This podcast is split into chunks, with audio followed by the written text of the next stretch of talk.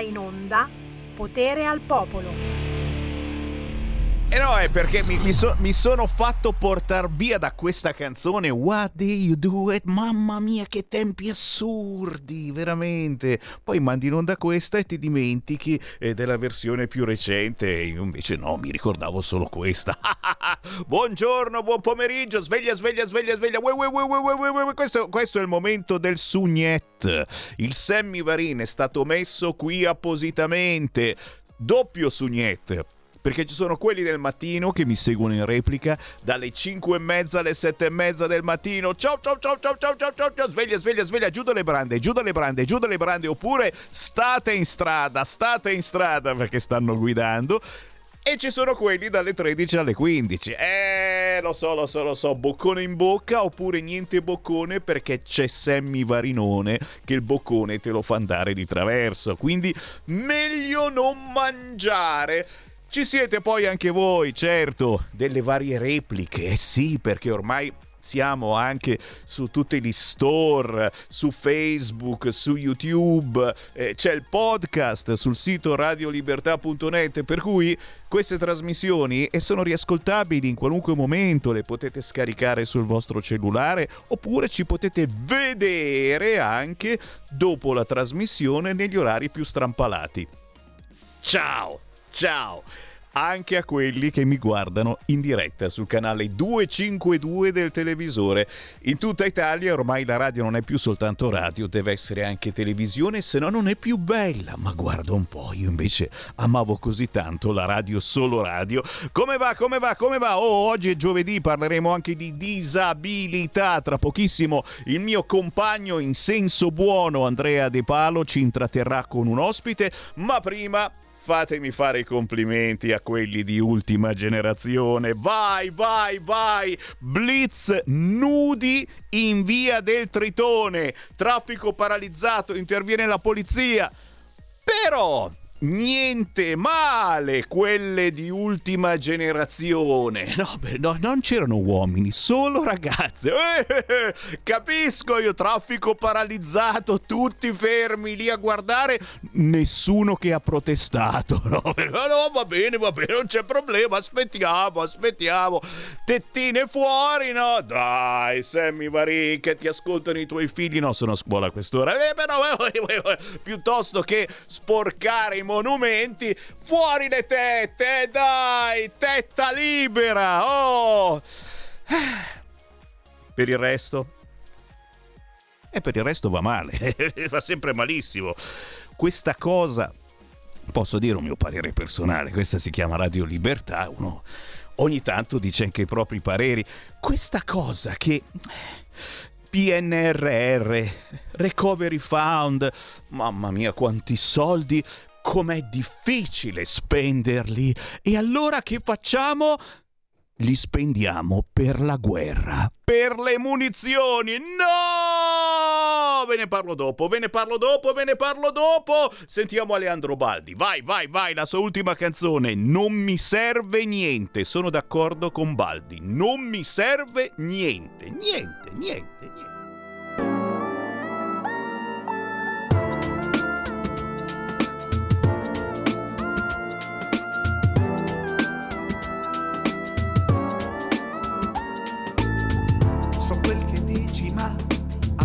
Serve niente, è tutto chiaro ormai, inesorabilmente, che questo amore mi ha già preso cuore e mente, e star con te per me non è buttare il tempo. Io non cammino più nemmeno sulle piante, e come un ballerino vado sulle punte. Per arrivare meglio a toccare il cielo per arrivare meglio a toccare te. A me non serve niente perché oramai ho tutto. Con le tue mani sopra le mie mani e la tua bocca parla con la mia. A me non serve niente perché ho scordato il brutto di lunghi compromessi senza me dove non sai nemmeno più chi sei. A me non serve niente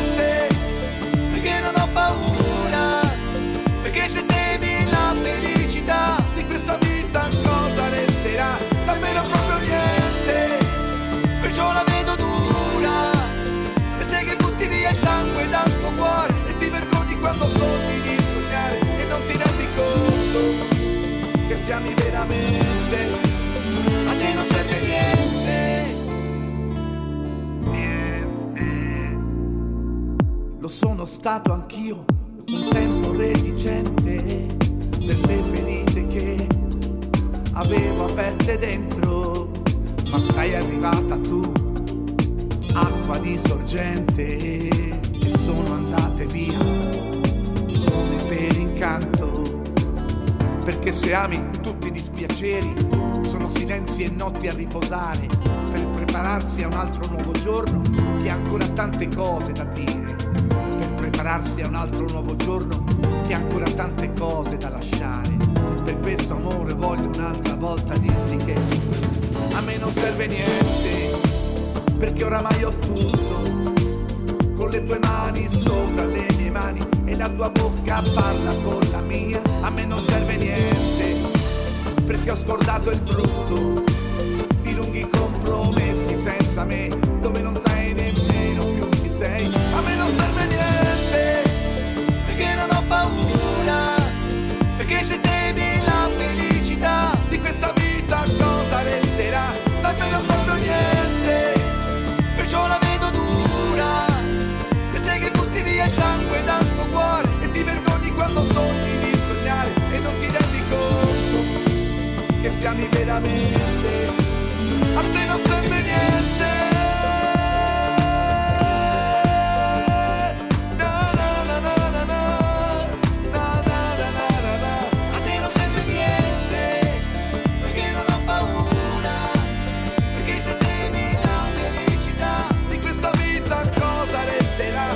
mi rendo conto che ti amo veramente, e a me non serve niente.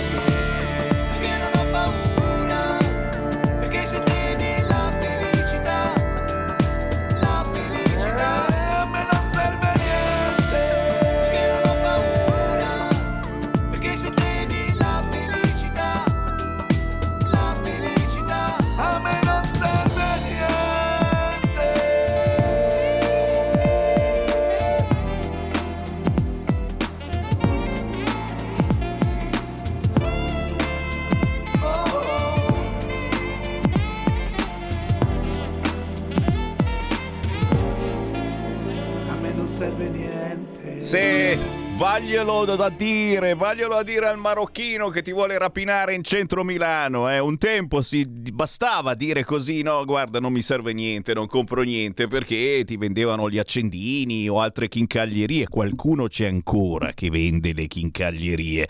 Adesso, se ti fermano in centro Milano, sai benissimo cosa vogliono. O ti vogliono rapinare o ti vogliono violentare. E a quel punto gli puoi pure dire, guarda, non mi serve, non mi serve, col cavolo che non mi serve. Sammy Varin, non scherzare, non scherzare su queste cose che c'è Granelli che ti sta ascoltando. Posso salutare Granelli? Grandissimo Granelli, bufera sull'assessore milanese del Partito Democratico. Granelli, assessore alla sicurezza del comune di Milano, cosa ha detto? Rimpatri per chi delinque. No! Sei impazzito, hanno detto quelli del PD. Si sono tutti guardati in faccia. Ma che cazzo dice questo qua? Granelli, vieni in Bellerio, dai, vieni in Bellerio, tesserina Lega, ma soprattutto qua in studio con me. Granelli, Granelli. Non c'è in studio con me invece, ma è come se ci fosse il mio compagno in senso buono del giovedì con noi, Andrea De Palo. Ciao! Ciao Sammy, buongiorno a tutti e soprattutto penso che mi dovrai fare complimenti anche a me, non solo a quelli di ultima generazione, ma non perché mi spoglierò in diretta, ma perché finalmente ti ho trovato la definizione di etnopsicologo e l'ho mandata alla regia via Skype. Lo Se sapevo. vuoi leggerla, Lo sapevo. Lo sapevo io, non, non- non si può mai stare tranquilli con te, eh? cioè uno dice ma no, ma- etnopsico, de- de- devo leggere questa cosa perché eh, etno, chi- c'è- già non riesco a nominarlo, cioè, ca- capisci la, la difficoltà a cui mi poni, va bene, sono uno speaker professionista eccetera, ma così non, non- non sono preparato, Eh, io ci, ci provo allora, eh? Abbiamo anche una musichetta da documentario sotto, no? Cioè, vuole anche la musichetta, quella, so, mettimi la, la, musichetta, quella dell'intervallo della Rai.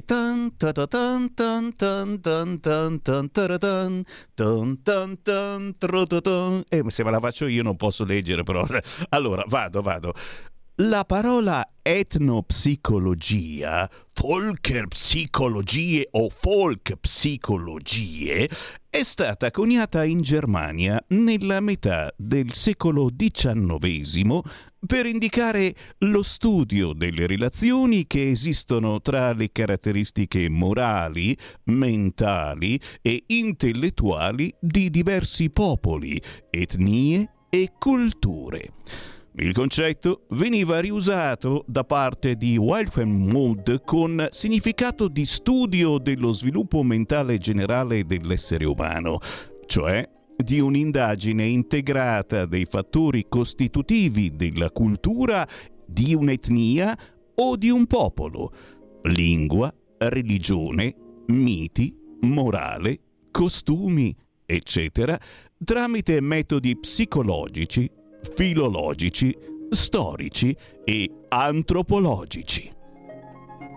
Quindi spenderemo 5 milioni e mezzo per costruire l'ennesimo centro con degli psicologi di sinistra che diranno che per certi popoli rubare, violentare e fare eh, cose che per noi sono impensabili rientrano nella loro cultura. Allora dimmi perché cazzo stiamo spendendo 5 milioni e mezzo, dimmelo Sammy, che potevano usarli per abbattere le barriere architettoniche, che ne so, a Milano, a Roma, non dico, non dico a Saronno che è una città piccola e, e, e non se la caga nessuno, però magari a Milano, a Roma, a Napoli, in qualche posto grande dove vanno i turisti, no, invece apriranno questo bel centro all'Ercara Friddi dove ci saranno degli psicologi che ci diranno che queste persone che scappano da guerra e si macchiano delle peggiori nefandezze,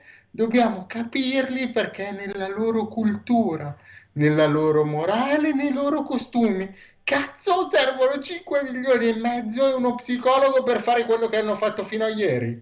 E mo basta, eh. Signori, chi vuole parlare con noi lo sapete, questa è l'ultima delle radio libere, potete dire ciò che volete chiamando 02 92 94 7222 02 92 94 7222 oppure inviando un WhatsApp al 346 642 7756. Abbiamo già una chiamata in linea e è, è l'X-Line che vuole fare i complimenti a De Palo? No, no, no, di, di, di, di, dopo, dopo, dopo, dopo, insieme agli altri. La Line non possiamo mandarla in onda che fa i complimenti a De Palo, dai. E poi la Line, eccola qua, che rilancia la patrimoniale. Bisogna colpire rendite e immobili, così ci piaci, e va, e lascia stare Granelli. Toccano Granelli, sacro Granelli. È nostro, eh, lo vogliamo in Bellerio nella trasmissione di Sammy Varini, il sacro assessore alla sicurezza Granelli, che ha detto che giustamente chi delinque parliamo degli immigrati, ma mica soltanto quelli, va rimpatriato, eh? Anche i nostri vanno rimpatriati se delinquono, nel senso che li rimandiamo in Tunisia insieme agli altri, ma va bene, stiamo scherzando, sì, anche perché questa trasmissione cerca di smontare un po' le notizie anche tragiche della realtà e, e cercare di farvele digerire un po' meglio, eh? Cerchiamo di indorare la pillola o di preparare un suppostino che insomma alla fine dite oh ma che bello dammene un altro tra poco il eh, suppostino eh, mi raccomando piace il suppostino eh al depalino aspetta che c'è una telefonatina pronto non sono la Schlein, sono Marco da Mantova. Ah, ciao Sammy e ciao Andrea. Ciao.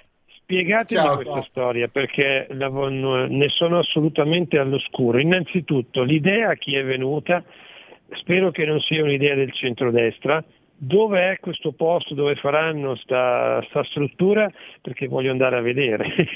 Soprattutto eh, io penso che questa notizia, dato per scontato che sia vera purtroppo, dovrebbe far imbufalire uno le categorie fragili, come vanno oggi di moda chiamate quelle dei disabili e delle persone che hanno gravi problemi fisici.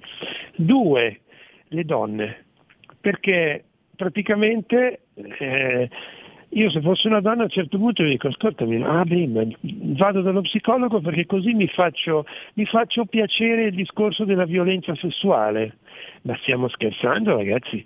Ma questi qua ci stanno, facendo, ci stanno dicendo che ormai noi non dobbiamo nemmeno opporci a persone che vogliono farci del male perché hanno delle esigenze che non possono sfogare in altro modo, quindi dobbiamo accettare le violenze sessuali, dobbiamo accettare le rapine, dobbiamo accettare i furti, dobbiamo, tutte, dobbiamo accettare tutti quel modo di vivere che l'Europa aveva messo fuori legge da, non so, qual, qualche decina d'anni, alcune decine d'anni. Cioè praticamente noi stiamo assumendo lo stile di vita, come diceva la Boldrini, che hai fatto sentire la scorsa settimana, di queste persone qui, ma noi le abbiamo, le abbiamo praticamente messe fuori legge da, da tempo. Stiamo praticamente ritornando al basso medioevo, al medioevo, quando eh, vinceva la forza bruta sulla ragione ma dobbiamo ribellarci ragazzi, questa non possiamo accettarla. Ciao a tutti e grazie. Grazie, torneremo naturalmente su questo argomento e eh, sull'argomento stile di vita non soltanto di certi migranti, ma anche di certi altri personaggi che ci vengono imposti eh, su tutti i canali televisivi perché è uno stile di vita un po' diverso che tutti dovremmo adottare o che comunque non dobbiamo commentare.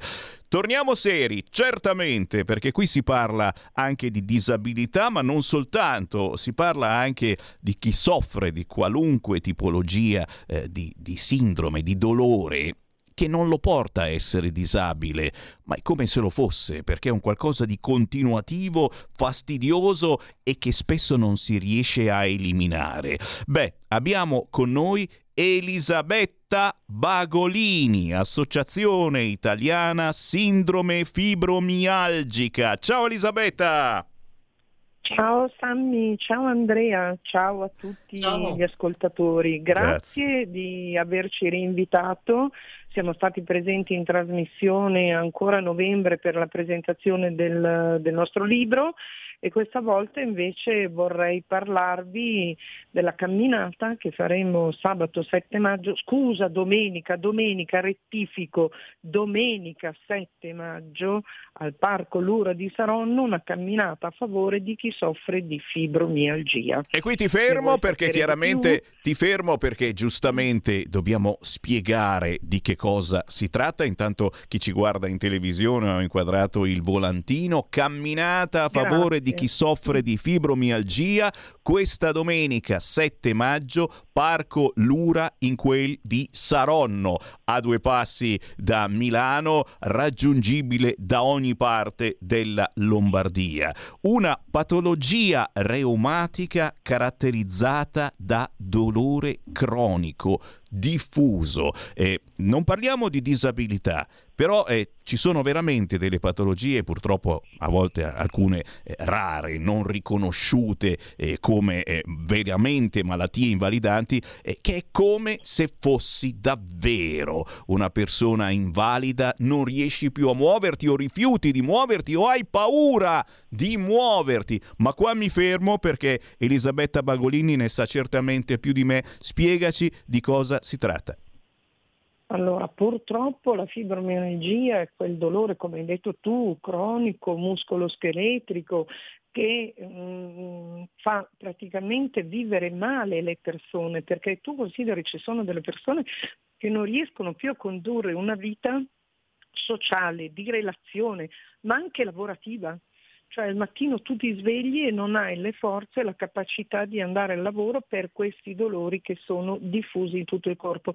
Purtroppo non ci sono delle medicine che ti possano guarire, ci sono degli antidolorifici, ci sono delle, quelle medicine che aiutano l'aspetto psicologico, però purtroppo la medicina da sola non basta e poi soprattutto la fibromialgia non è ancora riconosciuta nei livelli essenziali di assistenza, quindi neanche lì possiamo essere aiutati, perciò tutto quello che do- dobbiamo fare lo dobbiamo fare a nostro carico. Come viene in aiuto l'AIS, l'Associazione Italiana Sindrome Fibromialgica? Beh, aiutando e proponendo delle attività complementari alla medicina e eh, una di queste attività per esempio è la camminata. Noi ci appoggiamo ad un'associazione di Nordic Walking che sarà presente domenica e eh, con loro camminiamo in base alle nostre possibilità. Ovvio che uno non deve pretendere di fare la maratona, ma in base alle proprie ehm, capacità fisiche di quel momento, ecco che camminiamo, ecco che ci muoviamo, perché comunque il movimento, seppur dolce, seppur in minima parte, è comunque consigliato perché l'immobilità fa male. Ripeto, ogni persona poi ne deve parlare con il proprio medico che tipo di movimento deve fare, che tipo di ginnastica, che tipo di camminata, ma è sconsigliato stare fermi. Cosa facciamo domenica? Domenica facciamo questa camminata a favore di chi soffre di fibromialgia, ma è ovvio, non camminano solo i fibromialgici, camminano tutti, la camminata è aperta a tutti, quindi gli amici, i parenti, i conoscenti, tutta la cittadinanza del Sarronnese e dintorni. Cosa faremo? Prima una piccola conferenza incentrata proprio sull'importanza del movimento nella fibromialgia. Ci sarà l'intervento del presidente di Walking Go, che è il Nordic Walking, la nostra insegnante del metodo Feldenkrais che parlerà della ricerca, della consapevolezza attraverso il movimento e poi di una psicologa, psicologa clinica dello sport che parlerà del movimento e della fibromialgia un percorso verso il benessere psicofisico. Questo è proprio per introdurre il beneficio che il movimento può portare ai pazienti fibromialgici.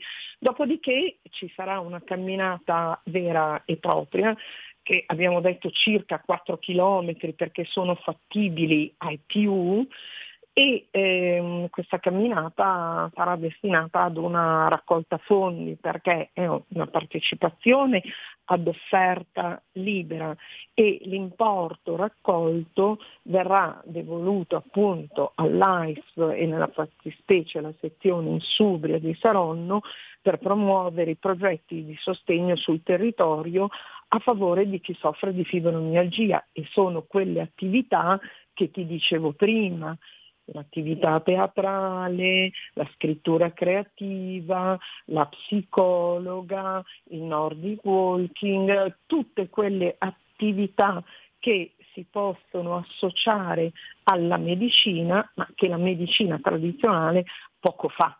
Ecco, più io stacco il cervello eh, dal dolore, dal pensiero del dolore, cioè se io faccio qualcosa che mi fa stare bene, che mi piace, io il dolore in quel momento lì non, non ci penso, hai capito? Quindi tutte queste cose ti portano a pensare a qualcosa di piacevole che ti stacca comunque dal dolore. Il dolore poi comunque c'è e ripeto, ognuno si deve rivolgere al proprio medico, al proprio reumatologo per avere una diagnosi precisa, ma noi veniamo in aiuto con queste cose. E noi, e noi, siamo qui per fare da cassa risonante. Domenica 7 maggio, questa domenica al Parco domenica. Lura di Saronno, questa domenica la camminata a favore di chi soffre di fibromialgia, dedicata a chi soffre, ma soprattutto a chi ha voglia di fare quattro passi e in arrivo un anticiclone fantastico. Ci sarà un tempo bellissimo e quindi assolutamente da fare. Tutte le informazioni le trovate anche su internet. Cosa bisogna cercare, Elisabetta? Ma guarda, allora, mh, mm, noi abbiamo una pagina Facebook che è ASFODV Sets.insubria, altrimenti posso dare l'indirizzo mail, che è l'indirizzo della nostra sezione, sì. al quale scrivere e mm, vi verrà risposto dalla nostra referente e potete chiedere tutte le informazioni, si possono fissare appuntamenti, appuntamenti conoscitivi, venire a visitare la nostra sede, perché ripeto noi siamo in via Nino Biffi 5 a Saronno e siamo l'AIS sezione Insubria. Allora la mail è aisvinsubria chiocciolalibero.it Capito? E io ringrazio Elisabetta Bagolini, Associazione Italiana Sindrome Fibromialgica e naturalmente il mio compare del giovedì, Andrea De Palo. Grazie ragazzi! Grazie, grazie a tutti, dobbiamo voi, fare un'altra puntata sulla fibromialgia perché è un discorso molto importante su cui bisogna tenere viva l'attenzione, per cui mi permetto di invitare personalmente Elisabetta magari per uno spazio un po' più lungo e parlarne con un po' più di calma. Sono pronto, assolutamente. Grazie, Questo grazie. spazio è vostro. Grazie ancora. Alla prossima. Grazie ancora. Buona giornata. Arrivederci a tutti. Buongiorno. Grazie, ciao, ciao. Stai ascoltando Radio Libertà. La tua voce libera, senza filtri né censura. La tua radio.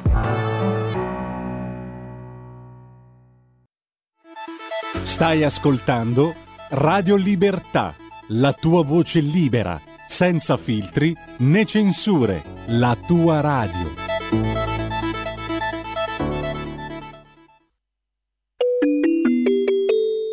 Qui Parlamento.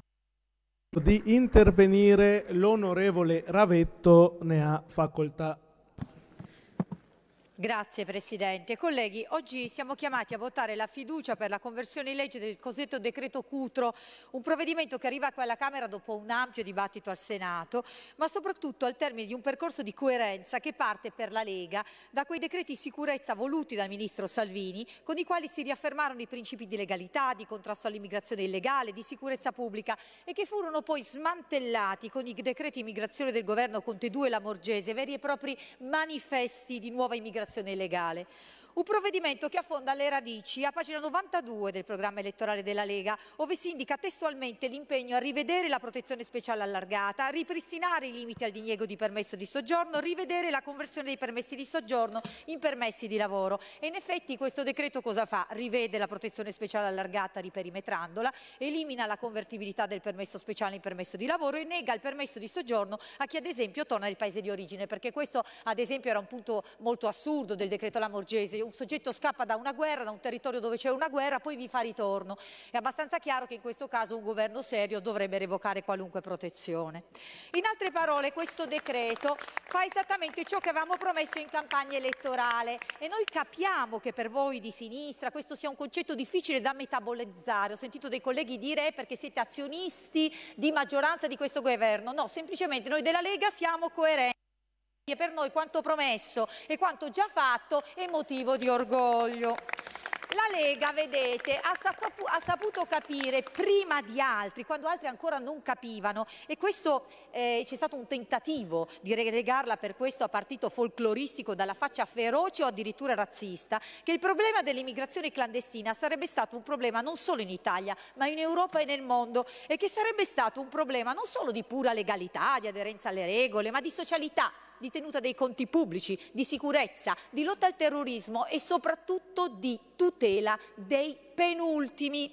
Perché vedete colleghi, è abbastanza semplice per tutti i movimenti socialisti e progressisti in Italia, in Europa, difendere gli ultimi. Gli ultimi stanno tutti a cuore, come non avere a cuore giustamente persone che scappano da guerre, che muoiono di fame, che sono perseguitate. Tutti questi che sono molto distanti dalle città dei progressisti, dove hanno le loro case, dove si muovono in bicicletta, nell'area ZTL, ma è molto più difficile difendere i penultimi, e cioè tutte quelle persone che vivono vicino a noi, nostri concittadini che faticano per pagare l'affitto di case periferiche, che faticano per mantenere il lavoro, che faticano per far trovare un lavoro ai loro figli.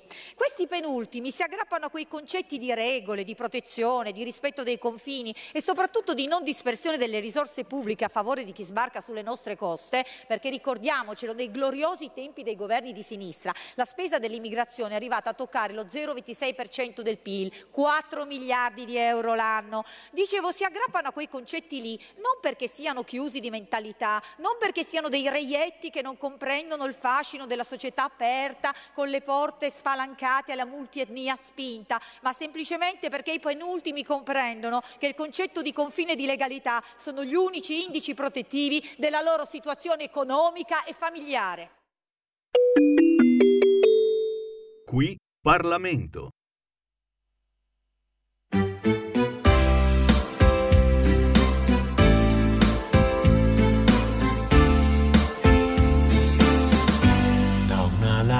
Lacrima sul viso ho capito molte cose. Dopo tanti tanti mesi ora so cosa sono per te. Uno sguardo ed un sorriso mi ha svelato il tuo segreto che sei stata innamorata di me ed ancora lo sei. Non ho mai capito, non sapevo che, che tu,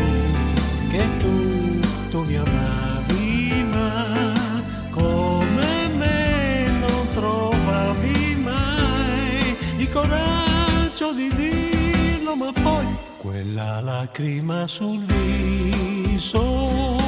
È un miracolo d'amore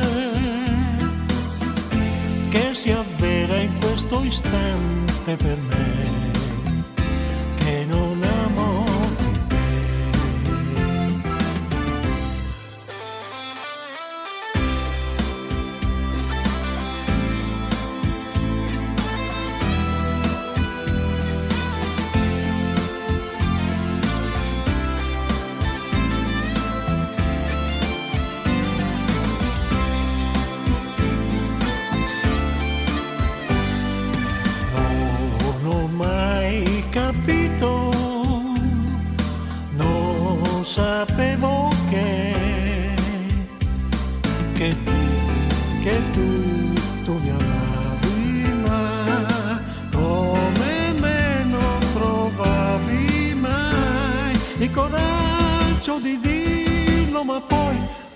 lacrima sul viso. È un miracolo d'amore che si avvera in questo istante per me che non amo che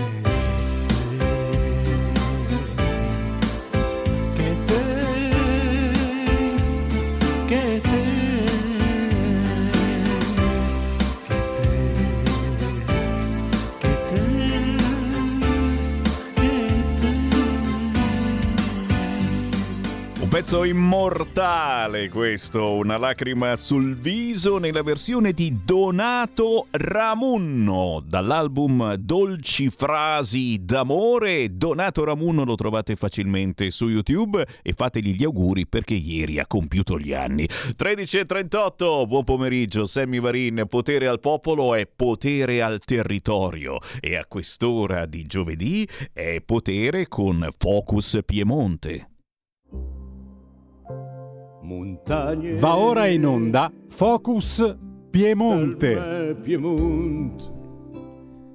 E naturalmente sempre linee aperte allo 0292947222, ormai lo sapete quando c'è Sammy Varini in onda, chiunque può entrare su qualunque argomento, discutiamo insieme di politica, di cronaca, di ciò che avviene o che potrebbe avvenire insieme ai nostri ospiti. Basta chiamare 0292947222 oppure inviare un WhatsApp al 346 642 7756. Stiamo per entrare entrare in Piemonte, ma prima non posso girarmi dall'altra parte, ragazzi.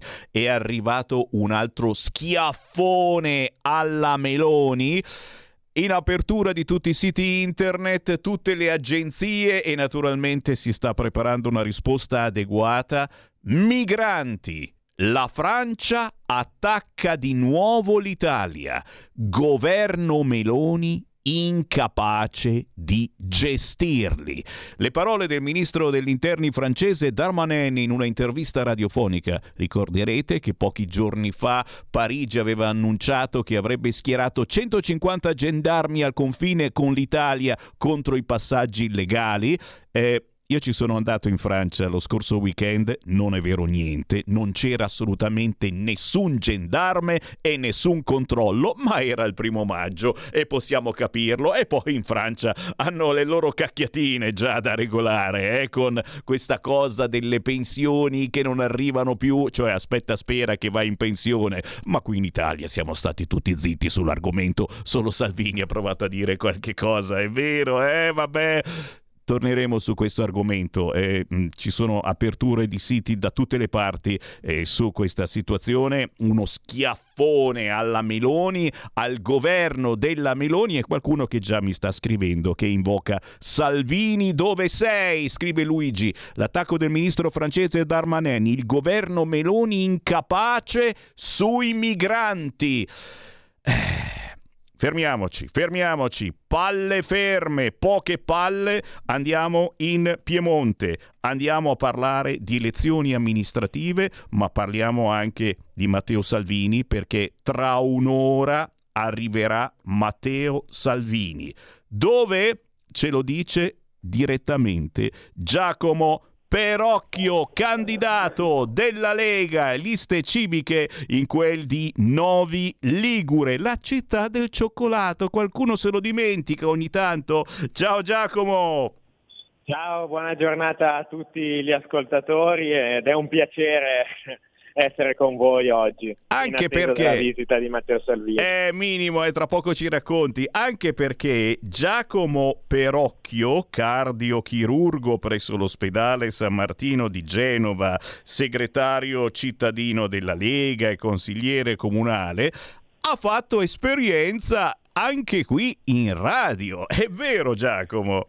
Esattamente, ricordo benissimo e con nostalgia la, la nostra la nostra trasmissione del mercoledì sera dalle 21.30 alle 22 su Radio Padania Libera dove par- avevamo lo spazio dedicato agli studenti e agli universitari padani, l'MSP e il MUP dove parlavamo di tutte le iniziative che facevamo nelle scuole, i vari volantinaggi, le lotte che ha fatto il movimento universitario padano sulle politiche universitarie in tutte le università del nord. E ricordo bene quelle, quelle serate passate in collegamento con i vari ospiti che invitavamo io e gli altri ragazzi che, collab- che collaboravano con me. E eh beh, eh beh, e se pensi ancora adesso, eh, i nostri ascoltatori lo sanno, ancora adesso la sera ci sono eh, giovani della Lega che presentano e portano avanti trasmissioni. Eh, effettivamente eh, questa radio è stata un'importante palestra per eh, moltissimi giovani e meno giovani della Lega. E pensiamo che lo stesso Matteo Salvini, che tra un'ora sarà lì da te, ha iniziato, ha iniziato a, a parlare, ma soprattutto ad ascoltare proprio tramite questa radio. Conduceva la mattina una trasmissione alle nove e mezza sulla notizia e ogni mattina si metteva le cuffie, andava in diretta, parlava, ma soprattutto ascoltava. È lì che, che ha capito, a mio parere, l'esigenza, l'importanza dell'ascolto, perché oggi sono veramente tutti bravi a parlare, parlano, parlano, la politica parla e come se parla, ma ha poca voglia di ascoltare, soprattutto poca voglia di di rispondere alle esigenze dei cittadini. Questa radio è servita veramente da palestra da Salvini a naturalmente Romeo, a, a, a, cioè ce ne sono Morelli, ce ne sono decine di personaggi che adesso vediamo in Parlamento o che vediamo, come nel caso di Giacomo Perocchio, candidato della Lega e liste civiche è, è, qui a Novi Ligure, dove tra pochissimo arriva Matteo Salvini. Io mi fermo perché giustamente eh, voglio che mi racconti, Giacomo, eh, la tua eh, scelta di scendere in campo e, chi c'è intorno a te. Ci sono eh, volti civici, ma anche politici. Per, leggo sui social, l'unico voto utile per il rinnovamento, eh, l'unica alternativa al solito, lasciatemelo dire, vivacchiare che una certa sinistra porta avanti da decenni e forse anche più in certe zone d'Italia, dove sa benissimo che tanto vincerà le elezioni e quindi fa poco o niente per i cittadini, è abituata a vincere. Giacomo Perocchio a te. Condivido in pieno quest'ultimo ragionamento. Sai, nella nostra città la sinistra ha governato per 70 anni, fino al 2019, dove c'è stata finalmente una vittoria del centrodestra con candidato sindaco della Lega, centrodestra a forte traino Lega. Purtroppo eh, l'anno scorso, in seguito ad una crisi politica, ci sono state le dimissioni di parte dei consiglieri di minoranza e tre consiglieri di maggioranza hanno interrotto il, il governo dell'amministrazione di centrodestra. Qualche mese fa, dopo le varie trattative che stavamo facendo con i nostri colleghi ovviamente dei partiti di centrodestra, è venuto fuori che eh, nella lista eh, di Fratelli d'Italia hanno trovato spazio le personaggi che ovviamente nel, eh, gli elettori del centrodestra cittadino e non solo della Lega ritenevano i responsabili, ovviamente i traditori, diciamo chiaramente, eh, che hanno, hanno, fatto cadere eh, l'amministrazione.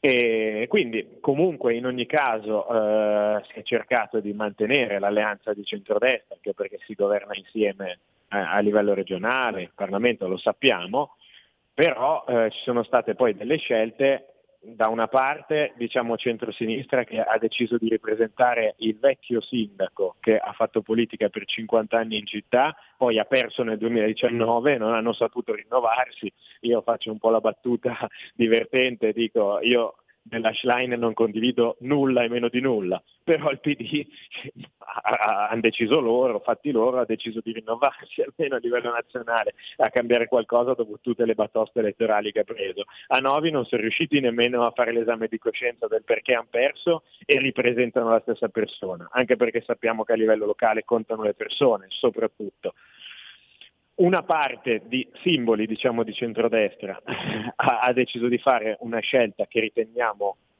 poco competitiva perlomeno, quindi la Lega ha preso in mano la situazione e ha, è, è, partita con la mia candidatura. Però è successo qualcosa, che in poche ore eh, la, dalla Lega che pensavano rimanesse col cerino in mano da sola si sono unite tante persone. E abbiamo fatto una coalizione con quattro liste eh, quattro liste come la coalizione di centrosinistra. Eh, e in queste quattro liste ci sono sia persone che a- avevano, hanno tessere ovviamente eh, di Forza Italia e Fratelli d'Italia, che non hanno condiviso nulla di certe scelte fatte dalle segreterie, probabilmente fatte anche magari da, da non novesi, no? E tra cui anche eh, l'ex vice sindaco Diego Cili eh, che in quota Forza Italia ha fatto una lista a mio sostegno, ma anche persone che hanno sempre lavorato nella loro, nella loro vita eh, a Novi, nelle varie professioni e hanno deciso di mettersi in campo per un progetto a fianco della Lega per la città di Novi. Infatti una delle liste civiche si chiama proprio Lavoriamo per Novi e in più c'è anche una lista civica a sostegno con persone che alle elezioni politiche hanno votato anche cose diciamo un po' fuori dall'ambito del centrodestra, no? perché mi piace sempre ricordare una delle liste civiche all'interno eh, l'avvocato Claudia Capodieci e Massimo Laveroni che erano stati anche coordinatori fino a poche settimane fa di Italia Viva, no? Quindi, del partito di Renzi. Però a livello locale hanno deciso di sostenere questa scelta della Lega anche perché è una scelta di rinnovamento, perché diciamo chiaramente il PD ricandida chi ha già fatto il sindaco, ha perso le elezioni, comunque è da 30 anni che si vede un po' in consiglio regionale, un po' in consiglio comunale, assessore.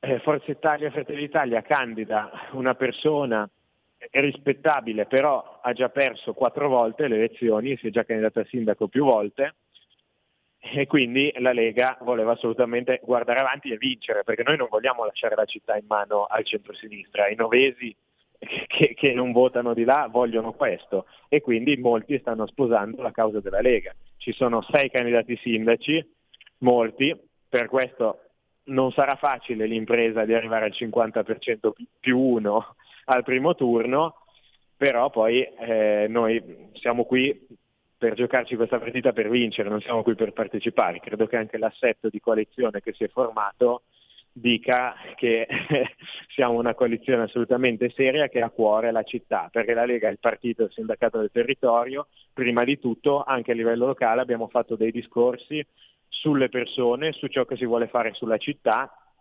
andando un po' magari oltre certi, certi schemi tradizionali no, che vediamo di assetti eh, in Parlamento, in Regione o in altre città della provincia. È minimo, Però è minimo. che la Lega, la Lega tiene al territorio e ha il coraggio di farle certe scelte, altri non hanno mai il coraggio di farle. È questo. La Lega ce l'ha fatto e la scelta è stata premiata perché tante persone ci hanno seguito. È questo, perché persone signore. che votavano alle elezioni politiche addirittura a sinistra mi hanno detto in città la Lega ha fatto la scelta giusta, la seguiamo. Quindi questo ci rincuora sul fatto che abbiamo fatto una scelta giusta.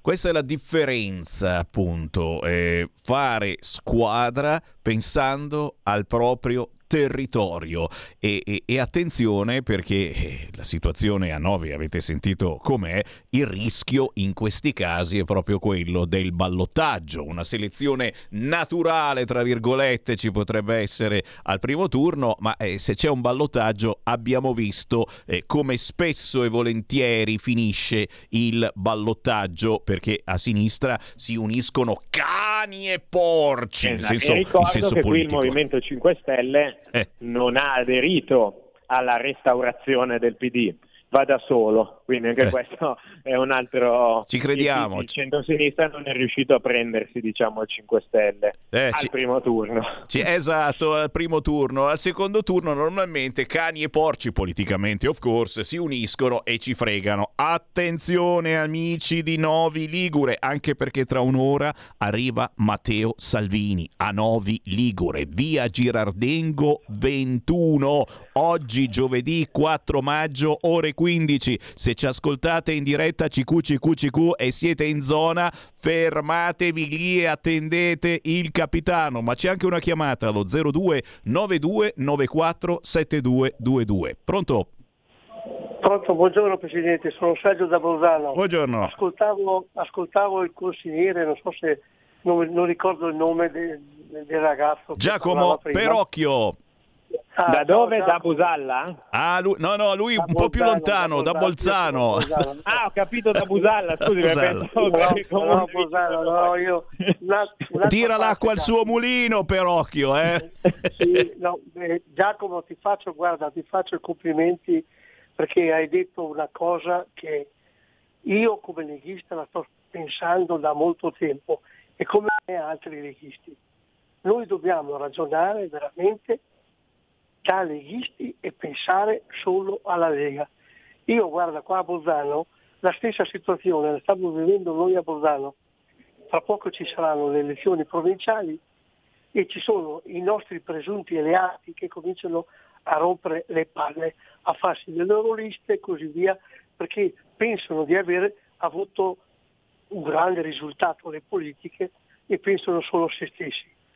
A, a parte che Bolzano è una cosa, guarda Giacomo, tutta diversa, che spiegartela in due secondi è impossibile, bisogna viverci a Bolzano.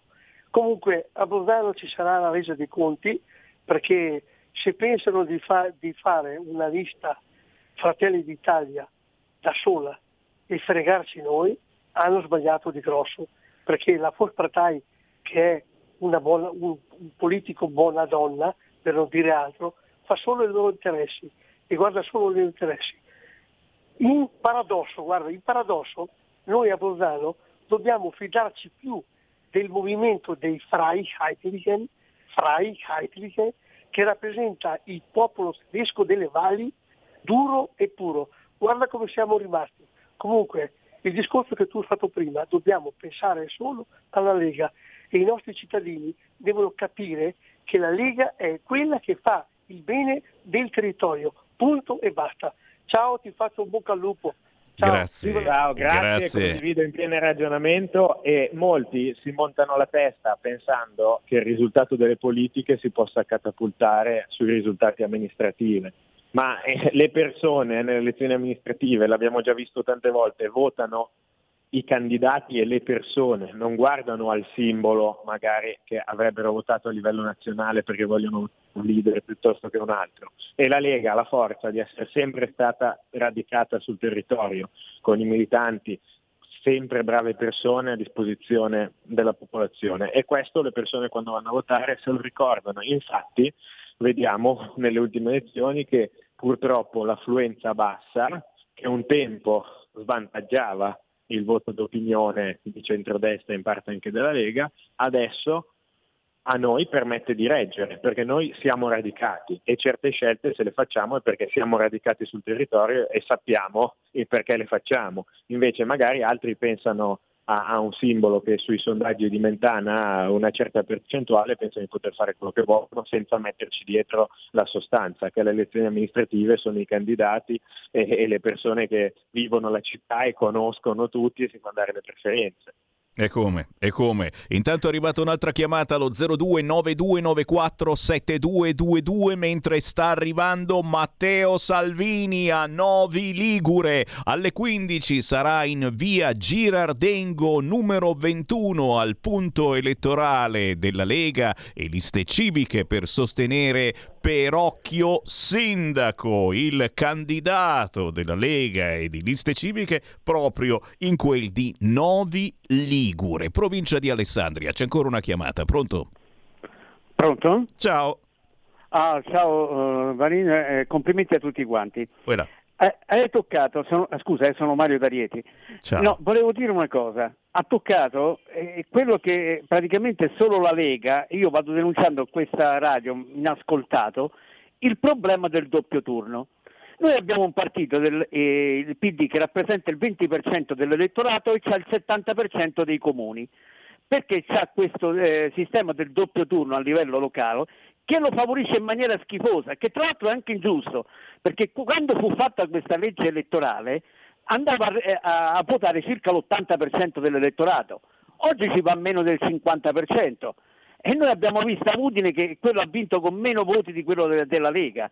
Per fortuna che mi dicono, non so se tu mi puoi confermare, non so il consigliere eh, Calderoli, che è una delle menti pensanti della Lega, perché se stavamo aspettando quelli di Fratelli d'Italia Campacavallo, che l'anno prossimo si voterà alle, alle, diciamo, alle comunali e alle provinciali a turno unico. Chi non supera il 40%, cioè si abbassa la voce, eh, va bene, se superi il 40% vinci come c'è in Sicilia. Questo mi pare un, un sistema più equo.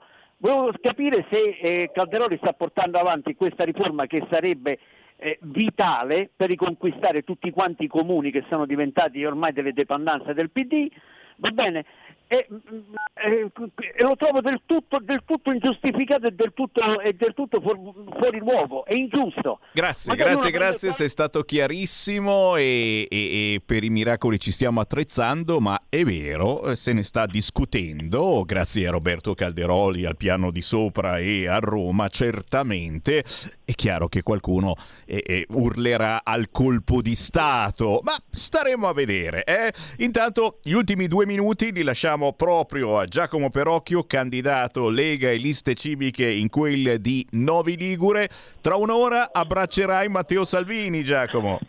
Esatto, aspettiamo Matteo, eh, nelle passate elezioni è sempre stato presente, era venuto nel 2019, ci ha portati alla vittoria era passato anche prima delle politiche del 2018, l'avevamo fatto venire all'Ilva perché a Novi abbiamo anche uno stabilimento Ilva al fianco dei lavoratori e degli operai, operai che la sinistra ormai ha dimenticato perché pensa solamente a certi salotti del, della Roma Bene o della Milano Bene, si dimentica delle province. Quindi Matteo Salvini ci ha sempre portato fortuna Novi, eh, l'abbiamo già visto spesso, speriamo che ci porti fortuna anche questa volta. Eh, stiamo facendo una battaglia veramente non solo di, di, coerenza e di lealtà nei confronti della città, ma una battaglia entusiasmante, anche perché ci siamo liberati di tante zavorre, soprattutto a livello locale, e la stiamo facendo col sorriso, mentre tutti i nostri avversari sono preoccupati perché hanno tutto, tutto da perdere perché sulla carta loro guardano i numeri del, dei, dei, sondaggi che, che, fa vedere Mentana sulla 7. Noi invece vediamo i sondaggi dei novesi, stamattina eravamo al mercato del giovedì e, e, tante persone che vengono a dirci bravi, la Lega ha fatto bene, abbiamo incontrato anche gli agricoltori oggi, bravi, la vostra scelta è stata apprezzata. A livello nazionale ho votato la Meloni a settembre, ma qui a Novi non ho dubbi, voto voi. Ecco, questi sono i sondaggi che, che ci interessano e siamo, siamo ottimisti, ci mancano ancora dieci giorni di campagna elettorale, dobbiamo spiegare, spiegare, spiegare anche perché tanti che magari non seguono possono sentirsi un pochino magari in difficoltà quando su una scheda elettorale vedono i tre simboli del centrodestra non vicini, no? perché ormai è un'usanza vederli, vederli vicini, ma bisogna contare sulle persone, spiegare ciò che è successo, e siamo sicuri di, di, portare a casa il risultato. Sono circa 60 i candidati consiglieri di questa squadra, abbiamo fatto quattro liste, raccolto più di 700 firme, tutto in un mese, perché il, il patatrack diciamo, è successo a, a, fine marzo e nessuno pensava che la Lega riuscisse a trovare tanti compagni di viaggio che la sostenessero, è successo e ora sono gli altri a dover cercare di, di stare, dietro, stare dietro a noi. È minimo, è minimo. Fuori lo spadone, fuori lo spadone. Certo. Ritorniamo a mettere la X sul simbolo della Lega. E come diceva tanti anni fa Umberto Bossi, solo la Lega. Questo è il claim che ci piace. Siamo né neri né rossi, ma liberi con Bossi. Questo è un progetto eh, fatto sul territorio contro diciamo, una certa partitocrazia, torniamo un po' ad essere... E certi compagni, e certi compagni, tempi, eh, che, certi che compagni. Non sempre, non sempre sono compagnoni. Grazie Giacomo Perocchio, cardiochirurgo presso l'ospedale San Martino di Genova, segretario cittadino della Lega, consigliere comunale a Novi Ligure, candidato sindaco. Giacomo, buona politica e ci sentiamo con buone notizie molto ciao, presto. Ciao, bu- buona giornata a tutti e mi raccomando, gli ascoltatori, se avete amici, parenti a Novi, ricordate domenica e lunedì prossimo andare a votare, votare per la Lega, per le liste civiche a sostegno della candidatura di Giacomo Perocchio Sindaco. L'unico voto utile per cambiare, innovare la città di Novi Ligure e non tornare al passato remoto del vecchio PD. Ciao a tutti. Stai ascoltando Radio Libertà. La tua voce libera, senza filtri né censura. La tua radio. Coming Soon Radio, quotidiano di informazione cinematografica. 01 Distribution presenta Musica! Il tuo film è un film sovversivo. Pier, non esagerare, dai. Sì, sovversivo. Il Sol dell'Avvenire, il nuovo film di Nanni Moretti, dal 20 aprile al cinema. Un baffuto umano è arrivato nel regno dei funghi. Venite a scoprire. Noi fermeremo Bowser. Come? Guardaci! Siamo adorabili! Super Mario Bros. il film. Andiamo Mario! La nostra avventura comincia ora! Da mercoledì 5 aprile solo al cinema. Let's go! Torna al cinema una storia senza tempo. Tre duelli in tre ore con i tre moschettieri. Esuberante, ironico e spettacolare. Athos può uccidermi per primo, Portos per secondo e Aramis per ultimo. Vi prego di scusarmi se non accontenterò tutti. Non lo sopporto. I tre moschettieri. D'Artagnan. Dal 6 aprile solo al cinema. Qui Parlamento. Dello Stato limitata purtroppo, come tutti i paesi europei e noi crediamo che questa risorsa limitata debba andare prevalentemente a queste persone, perché a queste persone dobbiamo qualcosa, perché queste sono le persone che a gran voce e con grande sforzo contribuiscono a portare avanti la nostra società.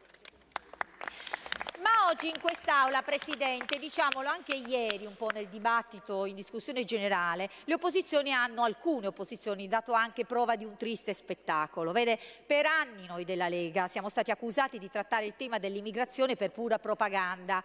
Prendiamo atto che coloro che tentano di strappare un voto in più speculando sulle tragedie del nostro mare sono proprio alcuni colleghi dell'opposizione. Prendiamo atto che in quest'Aula ci sono colleghi, Presidente, che come piccoli avvoltoi sono disposti a scagliare come pietre dei corpi senza vita contro il governo e soprattutto contro lo Stato e soprattutto contro gli uomini dello Stato. Le vittime di Cutro devono essere onorate e non strumentalizzate e il miglior modo per onorarle sono anche provvedimenti legislativi come questo, volti a mettere i bastoni tra le ruote a quelle stese reti di criminali che agiscono sulle sponde del Mediterraneo e che per soldi muovono e sacrificano milioni di indifesi. Poche sono state invece le critiche di merito, ma vediamole.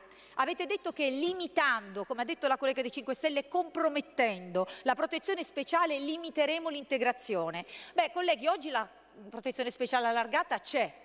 E se andate nelle stazioni delle nostre città, che cosa trovate? Soggetti perfettamente integrati oppure immigrati allo sbando titolari di un permesso di protezione speciale che non li rende integrati ma li rende inespellibili? Qui Parlamento.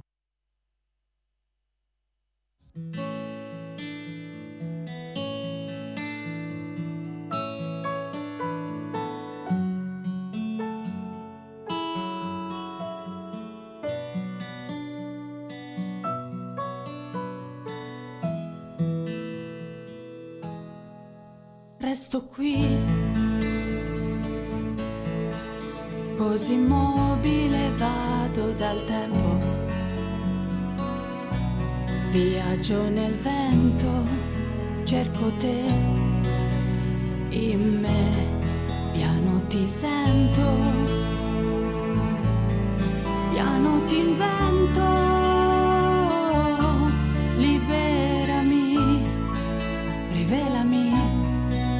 Ascoltami.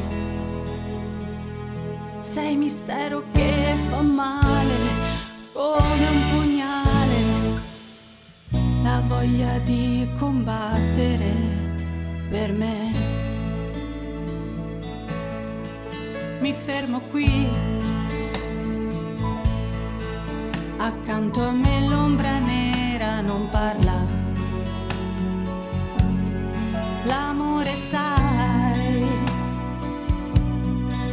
Riavvolge il nastro come un fotogramma. Amando poi scoprirai istanti immensi di felicità. Viaggiando poi farai milioni di scoperte a braccia aperte. La voglia di fuggire via da qui.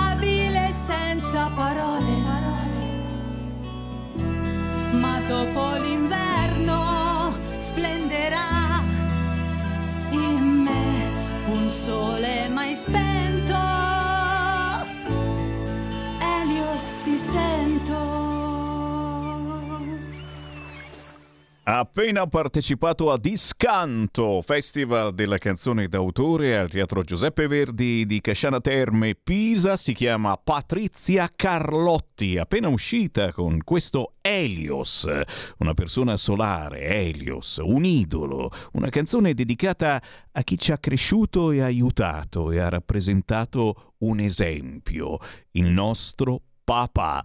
Brava Patrizia Carlotti, la trovate facilmente su YouTube, la nostra musica indipendente, quella che ci stacca da ogni altro canale, perché, perché i nostri artisti cantano per trasmettere emozioni e non per fare soldi. Poi chiaro, eh, diventano magri magri, una mano bisogna pure dargliela e mi raccomando, locali, fatevi avanti, invitate gli artisti indipendenti, quelli che valgono davvero, eh, quelli che non vengono presi in considerazione dalle altre radio perché, come dico sempre, non pagano.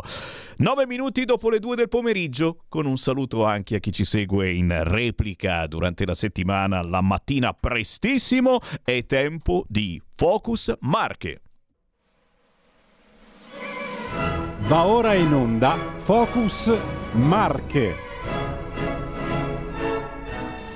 E naturalmente sempre in diretta con Sammy Varin ci siete voi ascoltatori che chiamate 0292 94 7222, questo è il numero del centralone di Radio Libertà 0292 94 7222 oppure tramite Whatsapp memorizzate questo numero sul vostro cellulare 346 642 7756 346 642 7756 siamo in diretta e non posso non dirvi la notizia che campeggia su ogni sito internet. Migranti, la Francia attacca di nuovo l'Italia. Il governo Meloni è incapace di gestirli. Uno schiaffone alla Meloni e al suo governo e naturalmente arriva già la risposta. Ira di Roma a rischio la visita di Tajani. Dopo le parole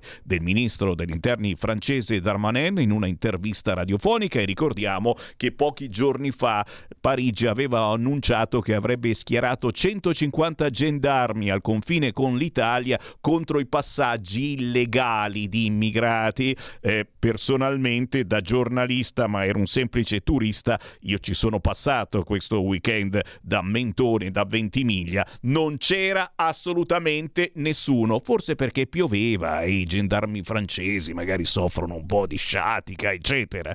Diamo la parola al nostro ospite, grazie, lui è anche un parlamentare, è stato un parlamentare della Lega, arriva da Fermo, è diventato una settimana fa neocommissario regionale nelle Marche, grazie per essere con noi. Mauro Lucentini, ciao! Ciao Sammy, come stai? Eh, vedi, vedi, vedi, e, e, e, arriva Mauro Lucentini, hai visto che, che patatrà che salta fuori, la Francia che ci dà un altro scappellotto eh, e adesso, adesso ci vorrà una bella risposta, eh cavolo, eh cavolo. Scriveva, scriveva, Fabrizio D'Andrea, si sa che la gente da buoni consigli, sentendosi come sono il Tempio, si sa che la gente da buoni consigli e non può più dare il cattivo esempio.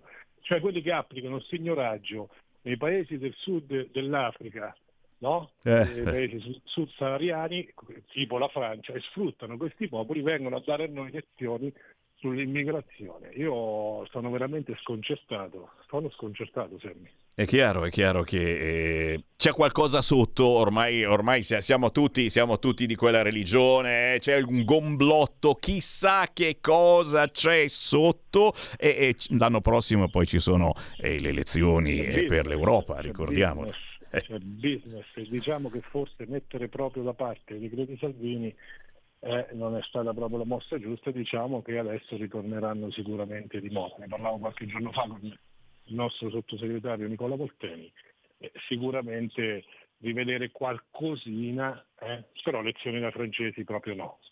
Assolutamente, e anche qui stanno arrivando in questo momento WhatsApp al 346 642 7756. Ti puoi immaginare, rivogliamo Salvini, ministro dell'interno. È chiaro che eh, quello che ha fatto Salvini lanciando dei messaggi molto forti, molto, molto potenti, non l'ha fatto più nessuno. Nello stesso tempo, Lucentini, non possiamo far finta di niente. Quello che sta accadendo in Tunisia è effettivamente qualcosa eh, di, che, che non potevamo prevedere o forse sì e, e, e, quindi, e quindi, arrivano, continuano ad arrivare perché oh, oh, dicono sono cacciati, eh, sono i migranti del sud dell'Africa che i tunisini non vogliono perché gli rubano il lavoro. Qualcun altro dice che invece sono quelli che escono dal carcere, che ogni tanto si fa qualche amnistia, cioè, ma sono i, i, quelli che pensano male, no? Arrivano di qua sicuramente perché vogliono migliorare la loro vita, moltissimi scappano dalla guerra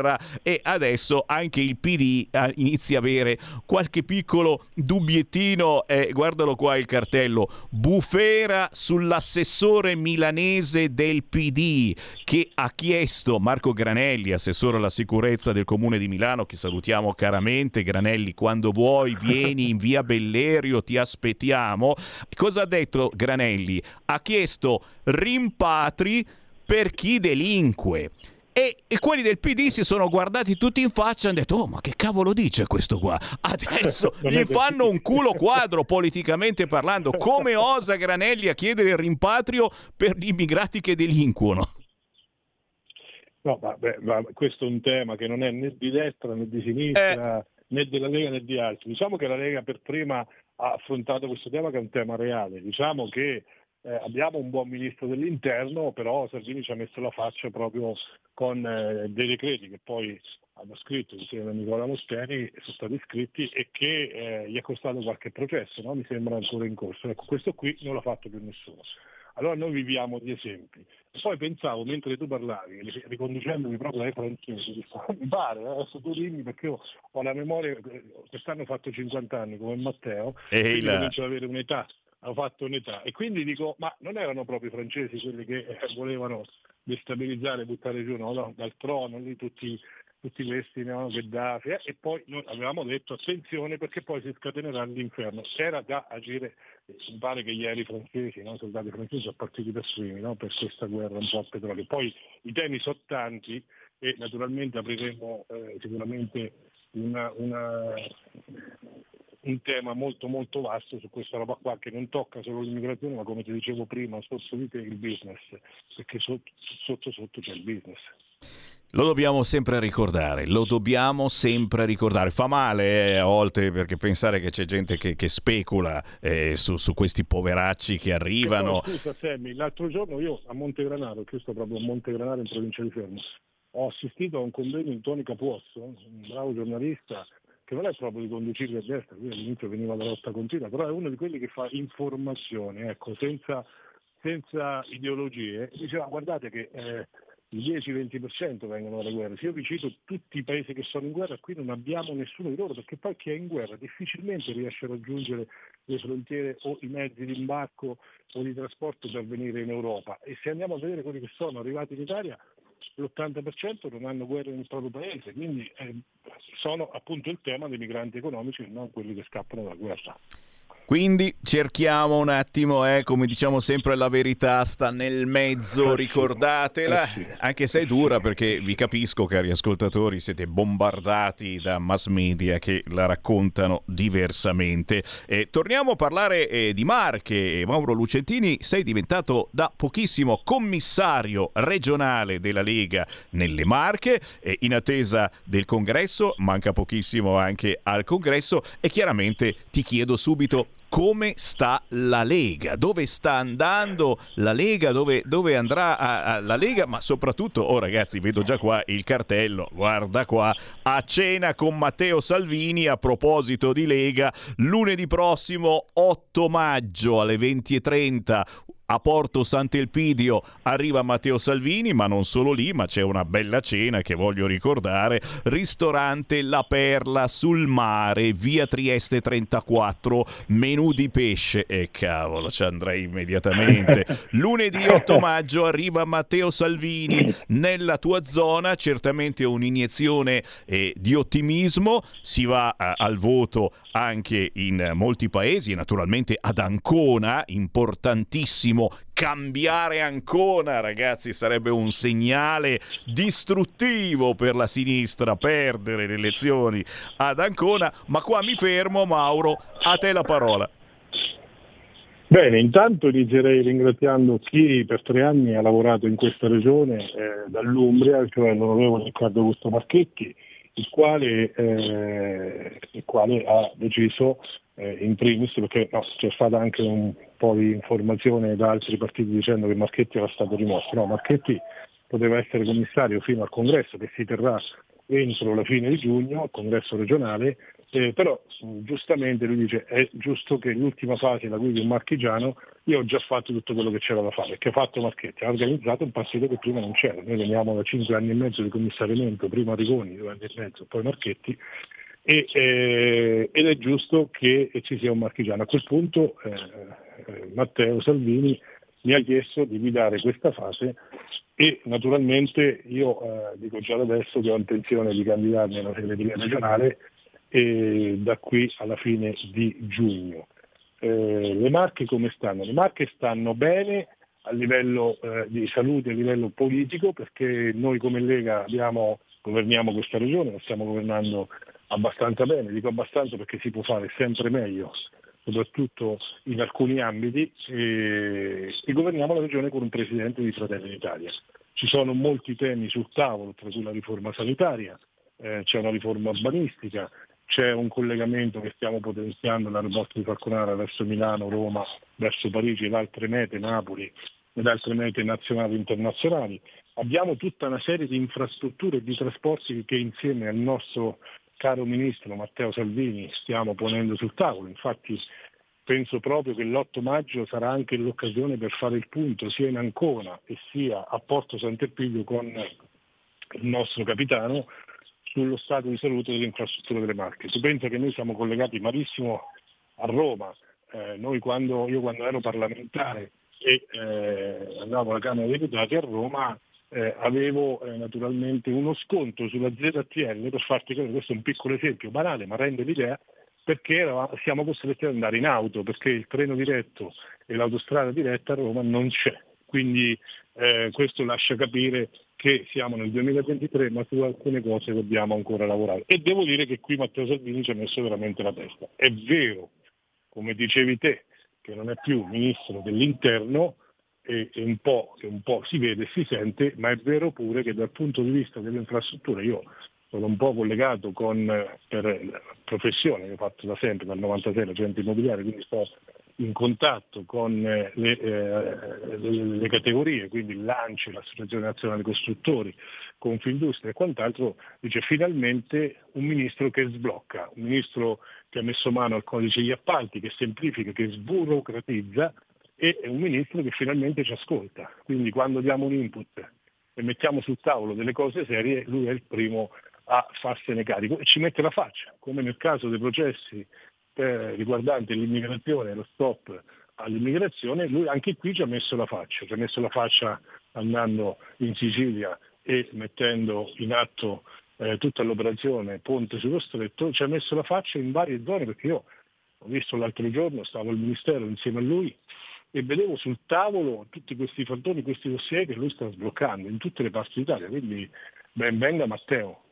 È vero che, è vero che la, la, sinistra è, è, è, rimasta colpita eh, ancora una volta da questa iperattività di Matteo Salvini e c'è sì. chi lo critica perché è troppo attivo sì. anche su questo fronte. Sì. è incredibile. Sembra proprio che una, una, una delle, de, degli appoggi più importanti della sinistra sono arrivati, se non sbaglio, dal governatore della Toscana, mi sembra, no? Sì, Dicendo finalmente, ecco, finalmente un ministro che sblocca eh, dal, dal, governatore della Sicilia, lo stesso, il miglior ministro alle infrastrutture e trasporti che abbiamo mai avuto. Quindi partiti che non sono la Lega, addirittura altri che stanno a sinistra. Quindi, no, no, ma Matteo, Matteo tu lo conosci, come lo conosco io, come lo, conosco io, lo conosciamo un po' tutti, lui è così, lui è maggiore, nel senso che eh, o è sì o è no, non, non, non, è uguale sì e no, quindi o una cosa si può fare o non si può fare, se si può fare facciamola, ma lo facciamo non per raccogliere voti, lo facciamo perché ci mettiamo la faccia. Faccio un esempio, noi abbiamo portato sul tavolo per la mia piccola provincia, l'unica provincia delle Marche tra le cinque che non è collegata dal monte ai mari, noi abbiamo messo sul tavolo delle infrastrutture una Monti Mare che la sinistra promette, promette da 60 anni. Beh, già per metà finanziata manca l'altro finanziamento e Matteo ci sta mettendo la testa. Noi non l'abbiamo promessa in campagna elettorale, però la stiamo realizzando. Quindi sblocchiamo. È, è, la cosa più bella, è il verbo più bello, sbloccare e contro la burocrazia che dobbiamo ricordarlo è stata inventata dal Partito Democratico e portata avanti dal Partito Democratico, alimentata e ancora oggi alimentata quotidianamente da un Partito Democratico che eh, si è intrufolato da tutte le parti. Oh, oh è stato bravo, eh. noi della Lega lo dobbiamo riconoscere, noi non siamo capaci di fare queste cose. E per noi il territorio Bravo. è un'altra cosa, per noi difendere Bravo. il territorio eh, non significa obbligare la gente a votare parti, altrimenti potrebbero perdere il lavoro. Che ancora la domanda, Lucentini, che ogni tanto mi arriva eh, da certe parti d'Italia dove si va al voto, eh, ma magari qualcuno te lo chiederà anche per Ancona, eh, il 14 e 15 di maggio si vota ad Ancona. Oh mamma mia, se voto Lega, se voto centrodestra, non è che perdo il lavoro. Attenzione, Mauro. Guarda, stavo rivedendo l'intervista stamattina della Boldrini, non so se vi ricordate questo personaggio, è stata Presidente della Camera eh. e del 2021 in cui eh, diceva attenzione perché se la destra, Lega e Fratelli d'Italia vanno al governo sarà una catastrofe, ritornerà tornerà non so che cosa la, la, la, la pandemia, ci sarà uno tsunami, no? E, e, rivedevo risentivo queste frasi col seno di poi naturalmente di oggi dico ma tu guarda questi qui che si permettono di dire veramente leggiamo poi il fascismo tutta una di situazioni. Invece proprio come dici te noi non siamo in grado di punire delle persone o di fare eh, di settorializzare la nostra azione di governo quando siamo al governo solamente per un colore politico. Io faccio l'esempio con la regione Marche eh, molti, molti ci hanno anche chiesto di togliere tutti i dirigenti che c'è, eppure no, eppure no, eppure è vero che qualche dirigente magari stato chiesto di essere spostato, magari, eh, ma solo professionalmente, ma non per colori politici. La maggior parte sono rimasti dove stavano, alcuni andrebbero sicuramente ricollocati meglio, ma non è stata fatta una questione politica, perché se una persona vale, vale se è di destra e vale se è di sinistra. Io sta roba l'ho sempre applicata fin da quando, quando ero nel 99 consigliere comunale, poi assessore comunale, poi capogruppo di regione, poi parlamentare. E, e, per me è un mantra, cioè se una persona vale, vale, non è perché sei di destra o di sinistra eh, diventi eh, intelligente a corrente alternata. Quindi su questo qui siamo diversi, è vero, e sono orgoglioso di dire che siamo diversi.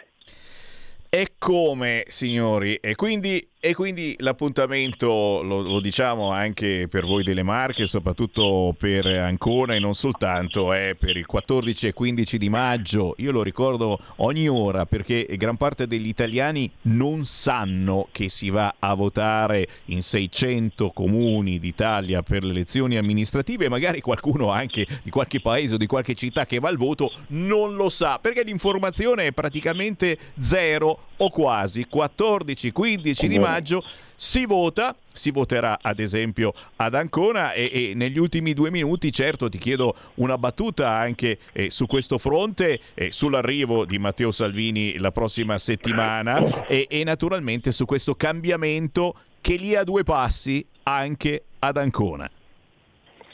Guarda, intanto ti dico questo, eh, finalmente quest'anno eh, c'è un'area nuova non so, eh, io sono onesto, non so se noi vinceremo l'elezione alla fine ancora perché è una città profondamente di sinistra, radicata a sinistra, ma sicuramente ce la giochiamo. Anzi, dico, eh, sicuramente i sondaggi nel primo, nel, fino, possono ancora citare, nella prima fase ci danno eh, 3-4 punti in vantaggio. E eh, la gente se lo aspetta. Ancora è stata schiacciata a sinistra solamente per la grande burocrazia, per il fatto che molti lavorano eh, nei, nei, nei, nelle aziende statali e quindi eh, sai come funziona, no? quando sei di sinistra meglio loro collegano direttamente il fatto di essere schierati, di avere la tessera con il voto e quindi il posto di lavoro. Noi sta roba non l'abbiamo mai fatta, dico agli anconetani attenzione che stavolta si cambia veramente, noi abbiamo un buon candidato sindaco, eh, Daniele Silvetti, che io conosco personalmente da più di vent'anni, una persona molto capace, vedo, vedo che molte sacche civiche eh, da sempre vicino alla sinistra si sono spostate vicino al candidato Silvetti, noi abbiamo una buona lista per metà diciamo, eh, composta da eh, persone leghe, per metà da persone che vengono dal mondo civile eh, e sicuramente faremo la differenza. Dico un'altra cosa, noi lunedì è vero che abbiamo Matteo in Ancona, ma abbiamo tre, i tre leader. Noi avremo Matteo Salvini, avremo Giorgia Meloni e avremo Antonio Tajani in piazza Roma dalle ore 17.30 alle 18. Quindi wow. loro hanno scelto tre città simbolo in tutta Italia, una è Brescia dove mi sembra che si voti, eh, una è Ancona e un'altra a sud che non ricordo, in campagna probabilmente. Quindi queste città simbolo si saranno praticamente eh, tutti e tre i leader che faranno comizio insieme, quindi noi saremo sul palco come coordinatori regionali insieme a loro, dopodiché ci spostiamo invece a un'altra città che è importante perché è la seconda della provincia di Fermo, 27.000 abitanti, Porto Sant'Elpidio, città sul mare, dove abbiamo investito molto con la Regione Marche perché c'è un problema di erosione della costa e quindi lì abbiamo eh, già speso eh, qualche decina di milioni di euro per migliorare la condizione dei balneari, delle spiagge e quindi ci abbiamo investito. Un'altra città che da 70 anni è governata dalla sinistra, purtroppo lì non siamo riusciti ad avere un accordo nel centrodestra, quindi ci saranno tre candidati, uno di sinistra e eh, due di centrodestra civici uno appoggiato da Fratelli d'Italia e il nostro che riteniamo essere il migliore, perché il nostro candidato è sempre il migliore, è persona laureata, si chiama Gian Vittorio Battilà, e eh, un ingegnere, lavorato da Taipei, non viene dal mondo dei partiti ma dal mondo civico e viene appoggiato da molte liste civiche, 5, e da Lega e Fratelli e Forza Italia. Quindi noi lo porteremo eh, con noi in, in, trionfo fino alla fine, siamo sicuri di poter riuscire ad andare al ballottaggio per poi cercare, questo è il nostro obiettivo, per poi vincere a secondo turno. Anche lì è una sfida grande, anche lì Matteo ci mette la faccia e anche lì abbiamo una serie di eh, persone civiche del mondo delle, delle associazioni, delle categorie, del mondo del lavoro che stanno vicino al nostro candidato sindaco. Signore. È un po' succede anche anche nei territori non sempre si riesce ad applicare la formula to cure come a livello nazionale. Ah, ma la mia formula è sempre quella, signore e signori, solo la Lega. Torniamo a sguainare lo spadone, torniamo a votare il simbolo del guerriero con lo spadone. Naturalmente voi, ascoltatori di tutta Italia, se avete parenti o amici nelle località dove si vota il 14 e 15 di maggio, ricordateglielo perché l'informazione non è mai abbastanza. Solo la Lega. Lega. Grazie Mauro Lucentini per il tuo lavoro Grazie e sono sicuro ci sentiremo nelle prossime settimane con buone notizie anche sul fronte congressuale. Buon lavoro Mauro. Grazie a te, grazie a te Sammy, ciao. Stai ascoltando Radio Libertà, la tua voce libera, senza filtri né censure, la tua radio.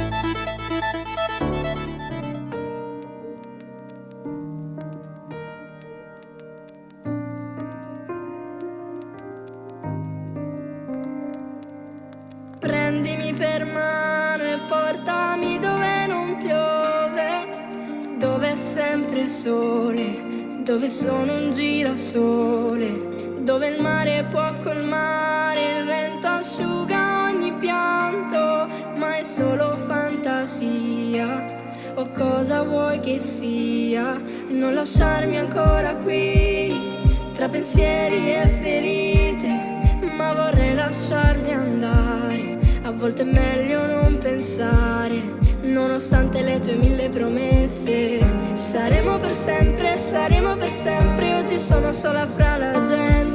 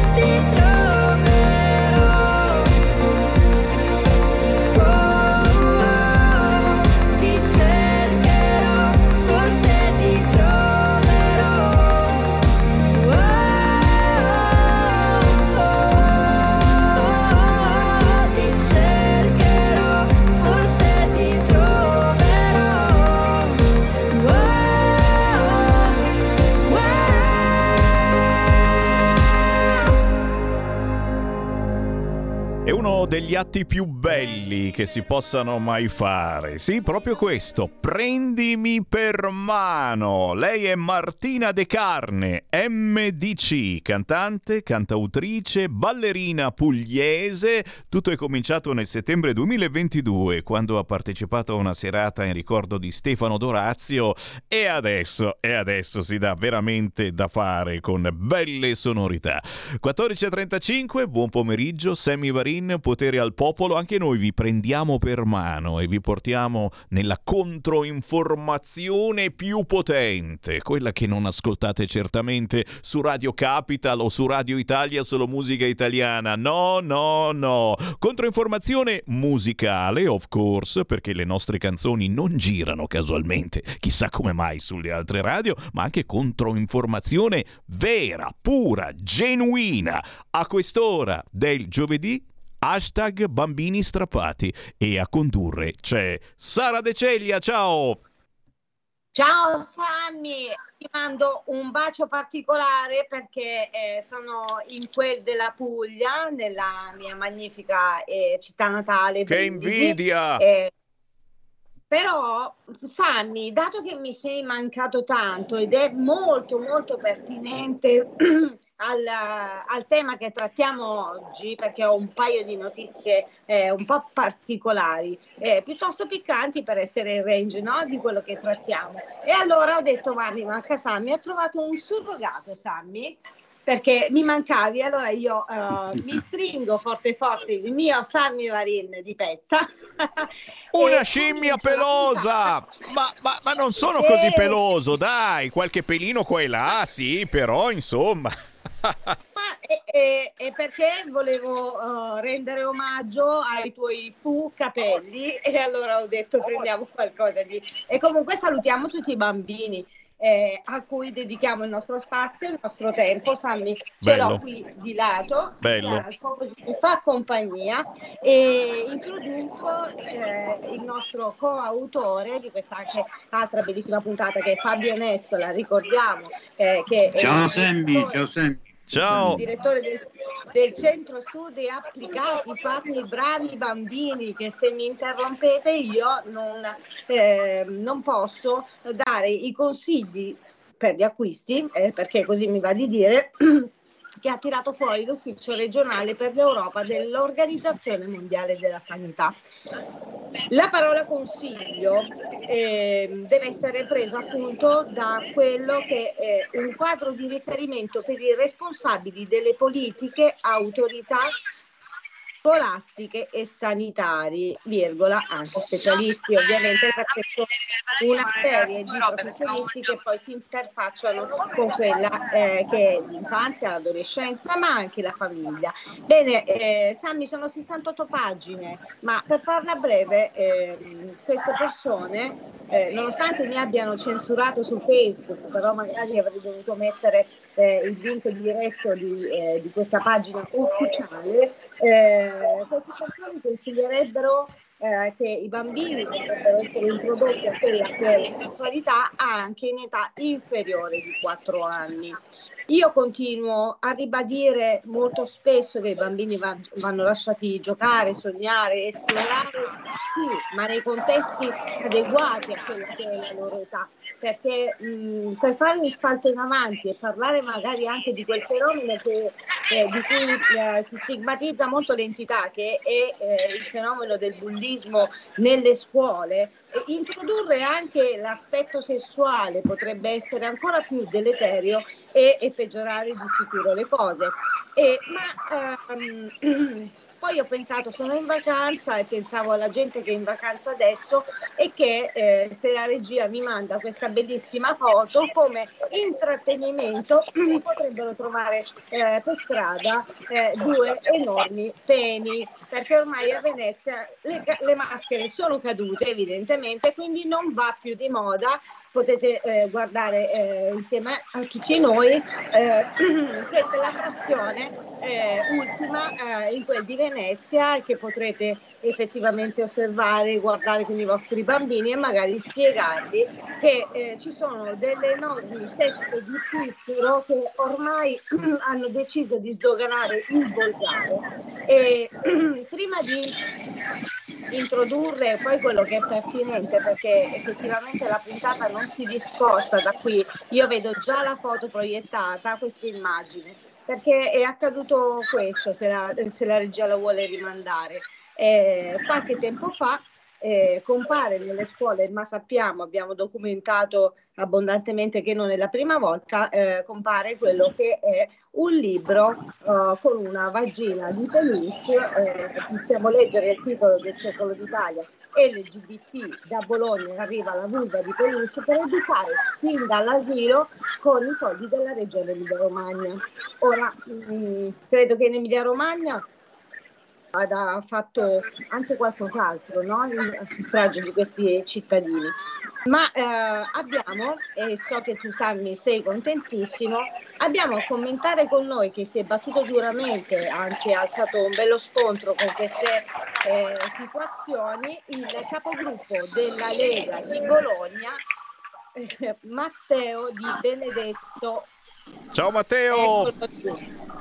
Ciao Sammy, ben trovato. Ciao Sara, grazie. Matteo che poi mi ha scritto e mi ha detto ci sono anche delle altre novità, quindi noi siamo tutti orecchi. Benvenuto. Sì, Matteo. sì, sì. Benvenuto, grazie, grazie. Allora, il progetto di cui parlate è la Tabuteca, faccio nomi e cognomi così magari come altri proveranno a portarmi in tribunale, fatto dall'Associazione Orlando, che è un'associazione che tra il comune e la regione riceve decine, se non dipende dagli anni, centinaia di migliaia di euro di finanziamento per portare avanti una serie di attività, tra cui attività anche contro la discriminazione, come questa Tabuteca, e riceve anche la sede. La Tabuteca è una specie di gioco eh, pensato per introdurre i temi della sessualità, ai temi della fluidità di genere, sotto il classico pannello della non discriminazione, dell'accettazione dell'inclusione, ma in realtà inseriscono poi tematiche come la fluidità di genere eh, per, voi dite, no, a, a, che età si comincia, si accompagna, non so, dall'adolescenza, a volte qualche genitore magari un pelo prima, insomma, intorno... Bene, l'età per cui eh, sono pensati i giochi della tabuteca, tra cui eh, la vagina da te citata, è dai tre anni in su. Eh, c'è una domanda che abbiamo fatto eh, direttamente ai rappresentanti dell'associazione, ma abbiamo fatto anche al comune, no? che comunque direttamente o indirettamente anche attraverso alcuni suoi esponenti politici collegato a questa associazione che ha fortemente sostenuto, no? cioè, i suoi membri quantomeno hanno fortemente sostenuto l'amministrazione nel comune di Bologna abbiamo chiesto ma ci spiegate eh, per quale ragione eh, in quale universo parallelo secondo voi sia normale parlare a bambini di tre anni in su della sessualità, cioè in che modo un bambino di tre anni, quattro anni, cinque anni, sei anni, sette anni, eccetera, eh, deve essere interessato al tema della sessualità, perché se tu mi dai delle ragioni no, eh, oggettive che dimostrano che sia sensato, allora eh, magari mi convinci anche, sono aperto al dialogo. Se però la tua risposta è semplicemente darmi dell'omofobo piuttosto che eh, del retrogrado, piuttosto che del medievale, senza spiegarmi nel merito per quale ragione un progetto del genere deve poter esistere. No? Questi, sostanzialmente questi giochi sono a disposizione degli insegnanti, degli educatori, anche perché è bellissimo, no, bellissimo per di dire, no? io pongo la domanda e dico, ma vi sembra normale? La risposta che danno a un certo punto è, ma no, ma lei di Benedetto non ha capito, perché non siamo noi ad andare nelle scuole a portare questi giochi sono degli educatori esperti. E ho detto: No, io ho capito benissimo. Voi avrete che qualcuno prenda dei giochi che eh, no, in, entrino in dinamiche di carattere sessuale, entrino in temi come la fluidità di genere che non hanno neanche sempre una dimensione scientifica, così come vengono posti, li portino nelle scuole. Ma a me non va bene che sia tu, che sia un educatore o che sia nessun altro. A mio figlio di 4 anni tu non vieni a parlare di sessualità, gliene parlerò io nei modi e nei tempi che ritengo come genitore e sicuramente 3-4 anni in ogni caso non è l'età. Mi viene da dire che se uno pensa che a 3-4 anni si deve fare certi temi, forse si deve fare lui qualche domanda.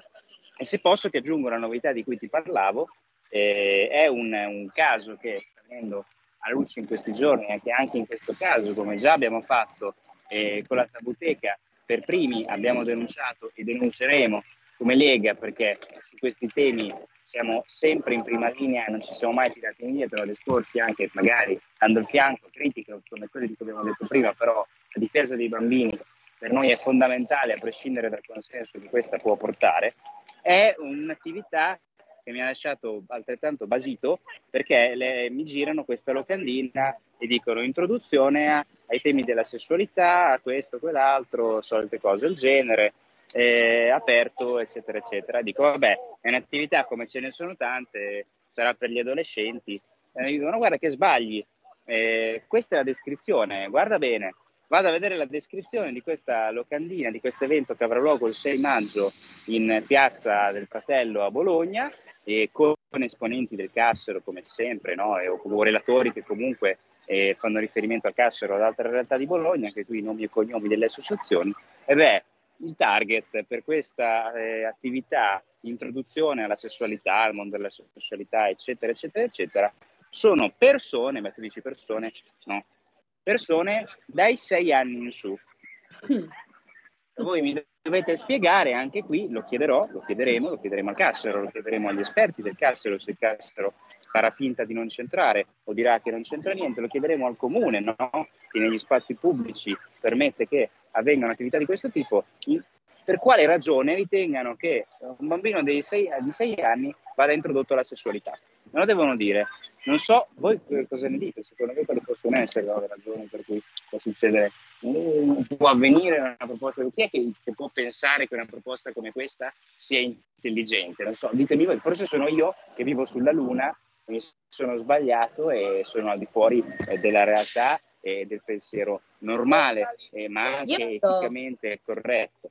Eh, vedo Fabio che scalpita, a un certo punto conoscendolo si stava tenendo forte alla sua scrivania. Fabio. Ma guarda, scalpito, scalpito per un motivo semplicissimo, perché sono, lo, lo, lo, devo, lo devo ammettere con un certo rammarico, io sono abbastanza sfiduciato sulla possibilità di opporsi con il ragionamento, con la logica a determinati movimenti che ormai sono, sono accerchianti. Volevo, ne abbiamo parlato Sara, volevo eh, citare eh, l'esempio della procura di Padova, se non sbaglio, che avrebbe messo sotto inchiesta una, eh, per, per, vedere la, la, violazione del pudore, l'esposizione ad adulti e anche a bambini di un corteo dove è stata portata in processione una mega vulva con le, con le, con le fattezze di Madonna, insomma, sì, sì, anche con un po' di blasfemia, insomma, non è Ma, eh, lo dico e lo dico per l'ennesima volta con estremo rammarico, a mio parere si tratta di una perdita di, di, di, tempo e di inchiostro perché sistematicamente queste iniziative vengono ormai sdoganate, lo hai già usato tu Sara questo termine, sdoganate, quindi ormai la, la, la volgarità, lo sdoganamento di questa volgarità attraverso simboli eh, sessuali maschili e femminili è la cifra costante delle iniziative tra molte virgolette progressiste, ma eh, l'esempio più eclatante sono le Femen le femmine sono, sono, sempre arrivate anche in piazza San Pietro, anche all'interno delle chiese, anche in sedi ecclesiastiche a fare della volgarità uno sfoggio e non è mai accaduto nulla. Per questo temo che eh, anche l'inchiesta di, del, della Procura di Padova sia sterile, sia un pro forma per dire prendiamo atto del problema, poi alla fine mm, viene, mm. viene più che tollerato. Ancora più grave quando iniziative di questo genere sono rivolte all'infanzia. Eh, eh sì, vogliamo fare una, mm, eh, una domanda eh, diretta a, mm, al nostro ospite. Eh, noi siamo molto spesso sul, sul filone dell'incredulità, no? della mancanza di fiducia in quello che eh, è poi fattivamente l'agito del governo nei confronti eh, di queste misure perché come ha sostenuto Fabio appunto eh, vediamo magari eh, qualcuno che si esprime contro, però non vediamo effettivamente eh, mai un contratto significativo, quindi eh, con te possiamo parlare di politica, poi magari troveremo la persona adatta per parlare di magistratura, ma eh, qual è la tua prospettiva all'interno eh, del comune di Bologna appunto eh, per queste problematiche? Chiaro. Allora, beh, mi permetto anche poi di, di fare una riflessione su quello che ha detto Fabio.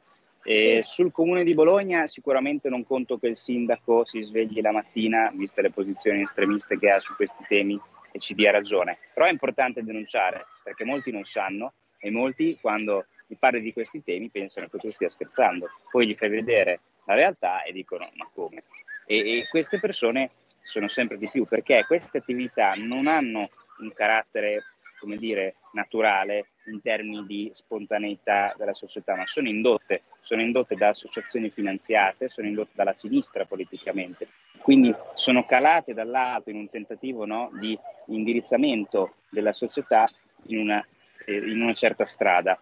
E questo cosa fa sì però, a mio avviso? Che sia contenibile, contrastabile e reversibile, ovviamente con lassi di tempo corretti e adeguati. E le reazioni le vedi banalmente anche in termini sociali. Alla fine chi è che per esempio ha vinto le elezioni? Non ha vinto la sinistra progressista che vuole portare questo modello sociale e culturale come dominante, ha vinto il centrodestra che rispetto a questi temi, bene o male, ha avuto sempre delle posizioni chiare. Quindi è importante denunciare. Secondo me il governo può fare, eh, può fare tanto. Faccio un esempio, lancio, ma è un tema su cui sto militando da tempo con anche associazioni, rappresentanti locali e non di tante realtà che si occupano di questi temi.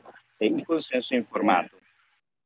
Il consenso informato, eh, perché molte di queste attività passano dalla scuola, oggi il consenso informato c'è anche grazie alla Lega e alla scelta responsabile della Lega di stare al governo durante eh, il, la legislatura passata eh, è al momento no, solo a carattere amministrativo, una misura a carattere amministrativo che si mh, enuclea in, un, in, una firma, no, è la firma del genitore sul modulo. È già più di quanto c'era prima. Su questo non ci sono dubbi e ringraziamo la Lega, però secondo me si può fare un passo avanti. Il consenso informato non deve essere solo un generico consenso fare l'attività contro, per esempio, le discriminazioni, perché poi sappiamo, abbiamo visto che contro le discriminazioni ci infilano di tutto, ma deve essere un consenso informato nel merito dei punti che vengono toccati, dei temi che vengono toccati e del materiale che viene usato. Il genitore, prima di dare il consenso, deve vedere, poter vedere il materiale che poi finirà nelle mani dei suoi figli se riuscissimo a fare un passaggio di questo tipo, che non è niente di più che no, dare piena linfa vitale a una norma che già abbiamo messo, a un principio che già abbiamo messo, che è poi quello del primato educativo dei genitori, che è già connaturato dalla nostra Costituzione, cioè i figli non sono dello Stato, i figli sono dei genitori, sono della famiglia. Allora potremmo creare, un, dare uno strumento, mettere nelle mani delle famiglie uno strumento di verità, perché permetterebbe di entrare a conoscere tutte quelle situazioni che la sinistra, attraverso anche eh, come dire, la pervasività che è riuscita a mettere in campo eh, nelle scuole, nel sistema educativo, vuole far passare. No. Non ti sentiamo più. Trasparenza. Fatto, ecco, avviso, considerano i ragazzi e i bambini come degli oggetti. Dove siamo rimasti? Mi avete perso? Eh, ti abbiamo perso gli ultimi 30 secondi, appena. Dal ok, allora il consenso informato è fondamentale per ristabilire il principio del primato educativo dei genitori e dargli piena sostanza e permettere ai genitori di eh, esercitare il loro primato educativo, che è fondamentale e riconosciuto dalla Costituzione. In questo modo noi potremo fermare quell'operazione di indottrinamento sistematico che la sinistra mette in campo attraverso il controllo che di fatto ha spesso e volentieri sul sistema educativo, è un lavoro che ha portato avanti per decenni ed è riuscita a portare a casa, con il quale, considerando di fatto, perché loro lo sappiamo, considerano i ragazzi e i bambini come degli oggetti da plasmare secondo le proprie posizioni ideologiche, no? E allora loro usano la scuola per far entrare nella testa dei ragazzi e plasmarli eh, secondo le loro idee, le loro posizioni e le loro ideologie, mi viene da dire. Invece il consenso informato è uno strumento che permetterebbe ai genitori di vedere prima queste situazioni che spesso invece vengono portate senza che loro ne siano consapevoli. In questo modo potremmo fermare l'indottrinamento e far sì che i nostri ragazzi, i nostri bambini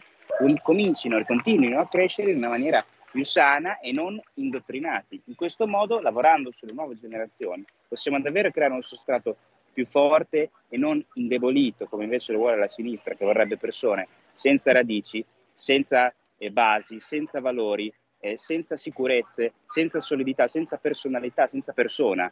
di fatto. Ecco, Ma loro vorrebbero questo, Ben vestiti, ma ben vestiti, perché- vorrebbero degli individui fluidi da Esatto. plasmare e, e- e, come dire, accompagnare lungo le vie da loro scelte. Noi invece dobbiamo ridare la solidità, la, la strutturalità, la forza e lo facciamo attraverso il sistema educativo. Il consenso informato è uno strumento giuridico, sarebbe, è già, ma sarebbe ancora di più uno strumento giuridico molto forte per andare in questa direzione. Questo è un atto concreto che secondo me possiamo portare a casa come governo, anche perché non è complessissimo e non comporta no, un aggravamento dei costi piuttosto che altre situazioni complicate. Quindi la domanda cosa può fare il governo, se possiamo fare qualcosa, è questo strumento va eh, attuato pienamente. Già abbiamo cominciato a farlo come Lega nella scorsa legislatura, è fondamentale portarla a casa nella sua pienezza. In questo modo possiamo davvero andare a contrastare culturalmente, perché stiamo dalla parte del buon senso, invece di andare a contrastare culturalmente quelle che sono delle tendenze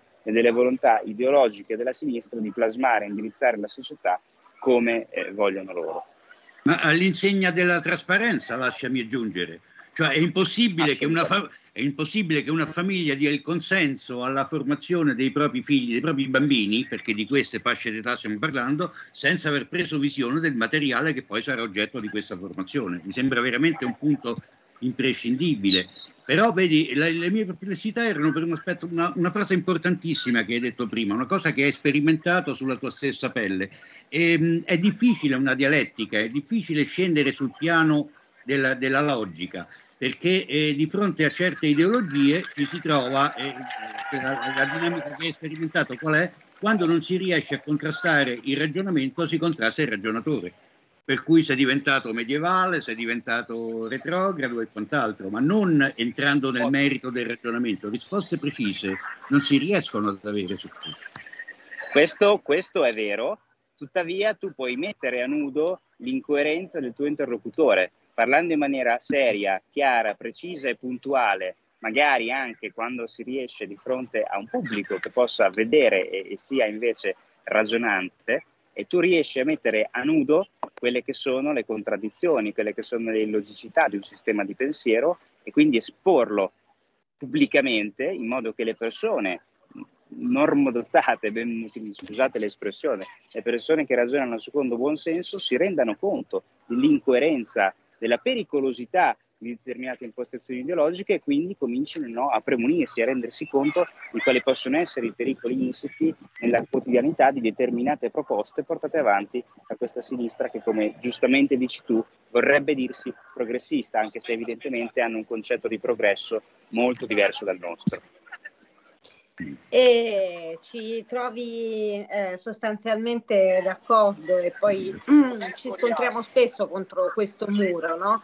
Perché eh, mi è capitato di eh, potermi relazionare con persone eh, di spessore, persone di cultura eh, che continuano inevitabilmente poi a stigmatizzare questo fenomeno. Quando eh, pubblichi poi una locandina tipo quella che è andata in onda di una vulva di peluche, oh mio Dio, ma non è vero, ma la notizia è accreditata come se un titolone di giornale eh, oggi come oggi potesse eh, costituire una garanzia. Ma questi corsi eh, continuano ad esserci, questi corsi sono stati anche eh, duramente cont- eh, contestati nel tempo, ma eh, poi nella sostanza forse c'è anche un po' di responsabilità da parte di questi genitori che effettivamente anche laddove possono avere un consenso informato non approfondiscono perché il primo e unico corso di questo genere di mia figlia si è concluso con eh, cosa hanno, oh, cosa avete detto nel contesto eh, di questo corso e mi è, mi è stato risposto che eh, si può fare da soli ma in due è meglio. Mia figlia aveva meno di dieci anni, sostanzialmente per me questa vicenda è chiusa qui perché eh, laddove questi professionisti, come hai detto tu, eh, che scendono, anzi salgono in cattedra a fare questo tipo di insegnamenti, molto spesso si rendono conto che forse non è l'età adeguata per spingere, eh, perché è questo che poi avviene, no? per spingere i nostri figli verso Esatto. eh, la conoscenza eh, della sessualità, non in questo modo, non in questa maniera. Ehm, Esatto, Però- è l'età adeguata, scusa se ti interrompo, hai detto la cosa giusta, è l'età adeguata invece per indottrinarli e plasmarli secondo la loro volontà, perché non hanno ancora quelle difese immunitarie di carattere razionale che magari gli permetterebbero di mettere in ordine tutti gli elementi. E questa è la questione. Eh, te giustamente dici dobbiamo educarli, dobbiamo farli crescere come persone sane, equilibrate, temperate, che, che siano capaci di relazionarsi con se stessi e col mondo. Mentre loro vogliono indottrinarli, mandarli nelle direzioni da loro stabilite. Esattamente così. Eh, noi siamo arrivati alla conclusione di questa bellissima puntata e che sicuramente avrà ancora qualche, eh, qualche altro risvolto perché ho preparato altro materiale ma avrei portato via tanto tempo perché eh, prossimamente parleremo anche di veri e propri parchi dove effettivamente vengono messe in scena in maniera teatrale questi eh, attraverso dei pupazzi che raffigurano organi e eh, poi mettono in scena comunque delle, eh, eh, dei siparieti, diciamo così, un po', eh, un po' forse troppo per questi, per questi bambini, perché si parla di eh, attrattive per i bambini eh, e sicuramente torneremo a parlarne, ma anche con te Matteo, quindi ti ringrazio di essere stato con noi. Eh, Grazie a voi. Ringrazio Fabio Nestora come al solito. Eh, che dire? Buonasera. Un bacio, un bacio pugliese al nostro grande Sammy. Buona Alla prossima. giornata Grazie, amici. Ci vediamo Ciao. Sammy, ciao. Matteo. Ciao, ciao, ciao. Avete ascoltato Potere al Popolo.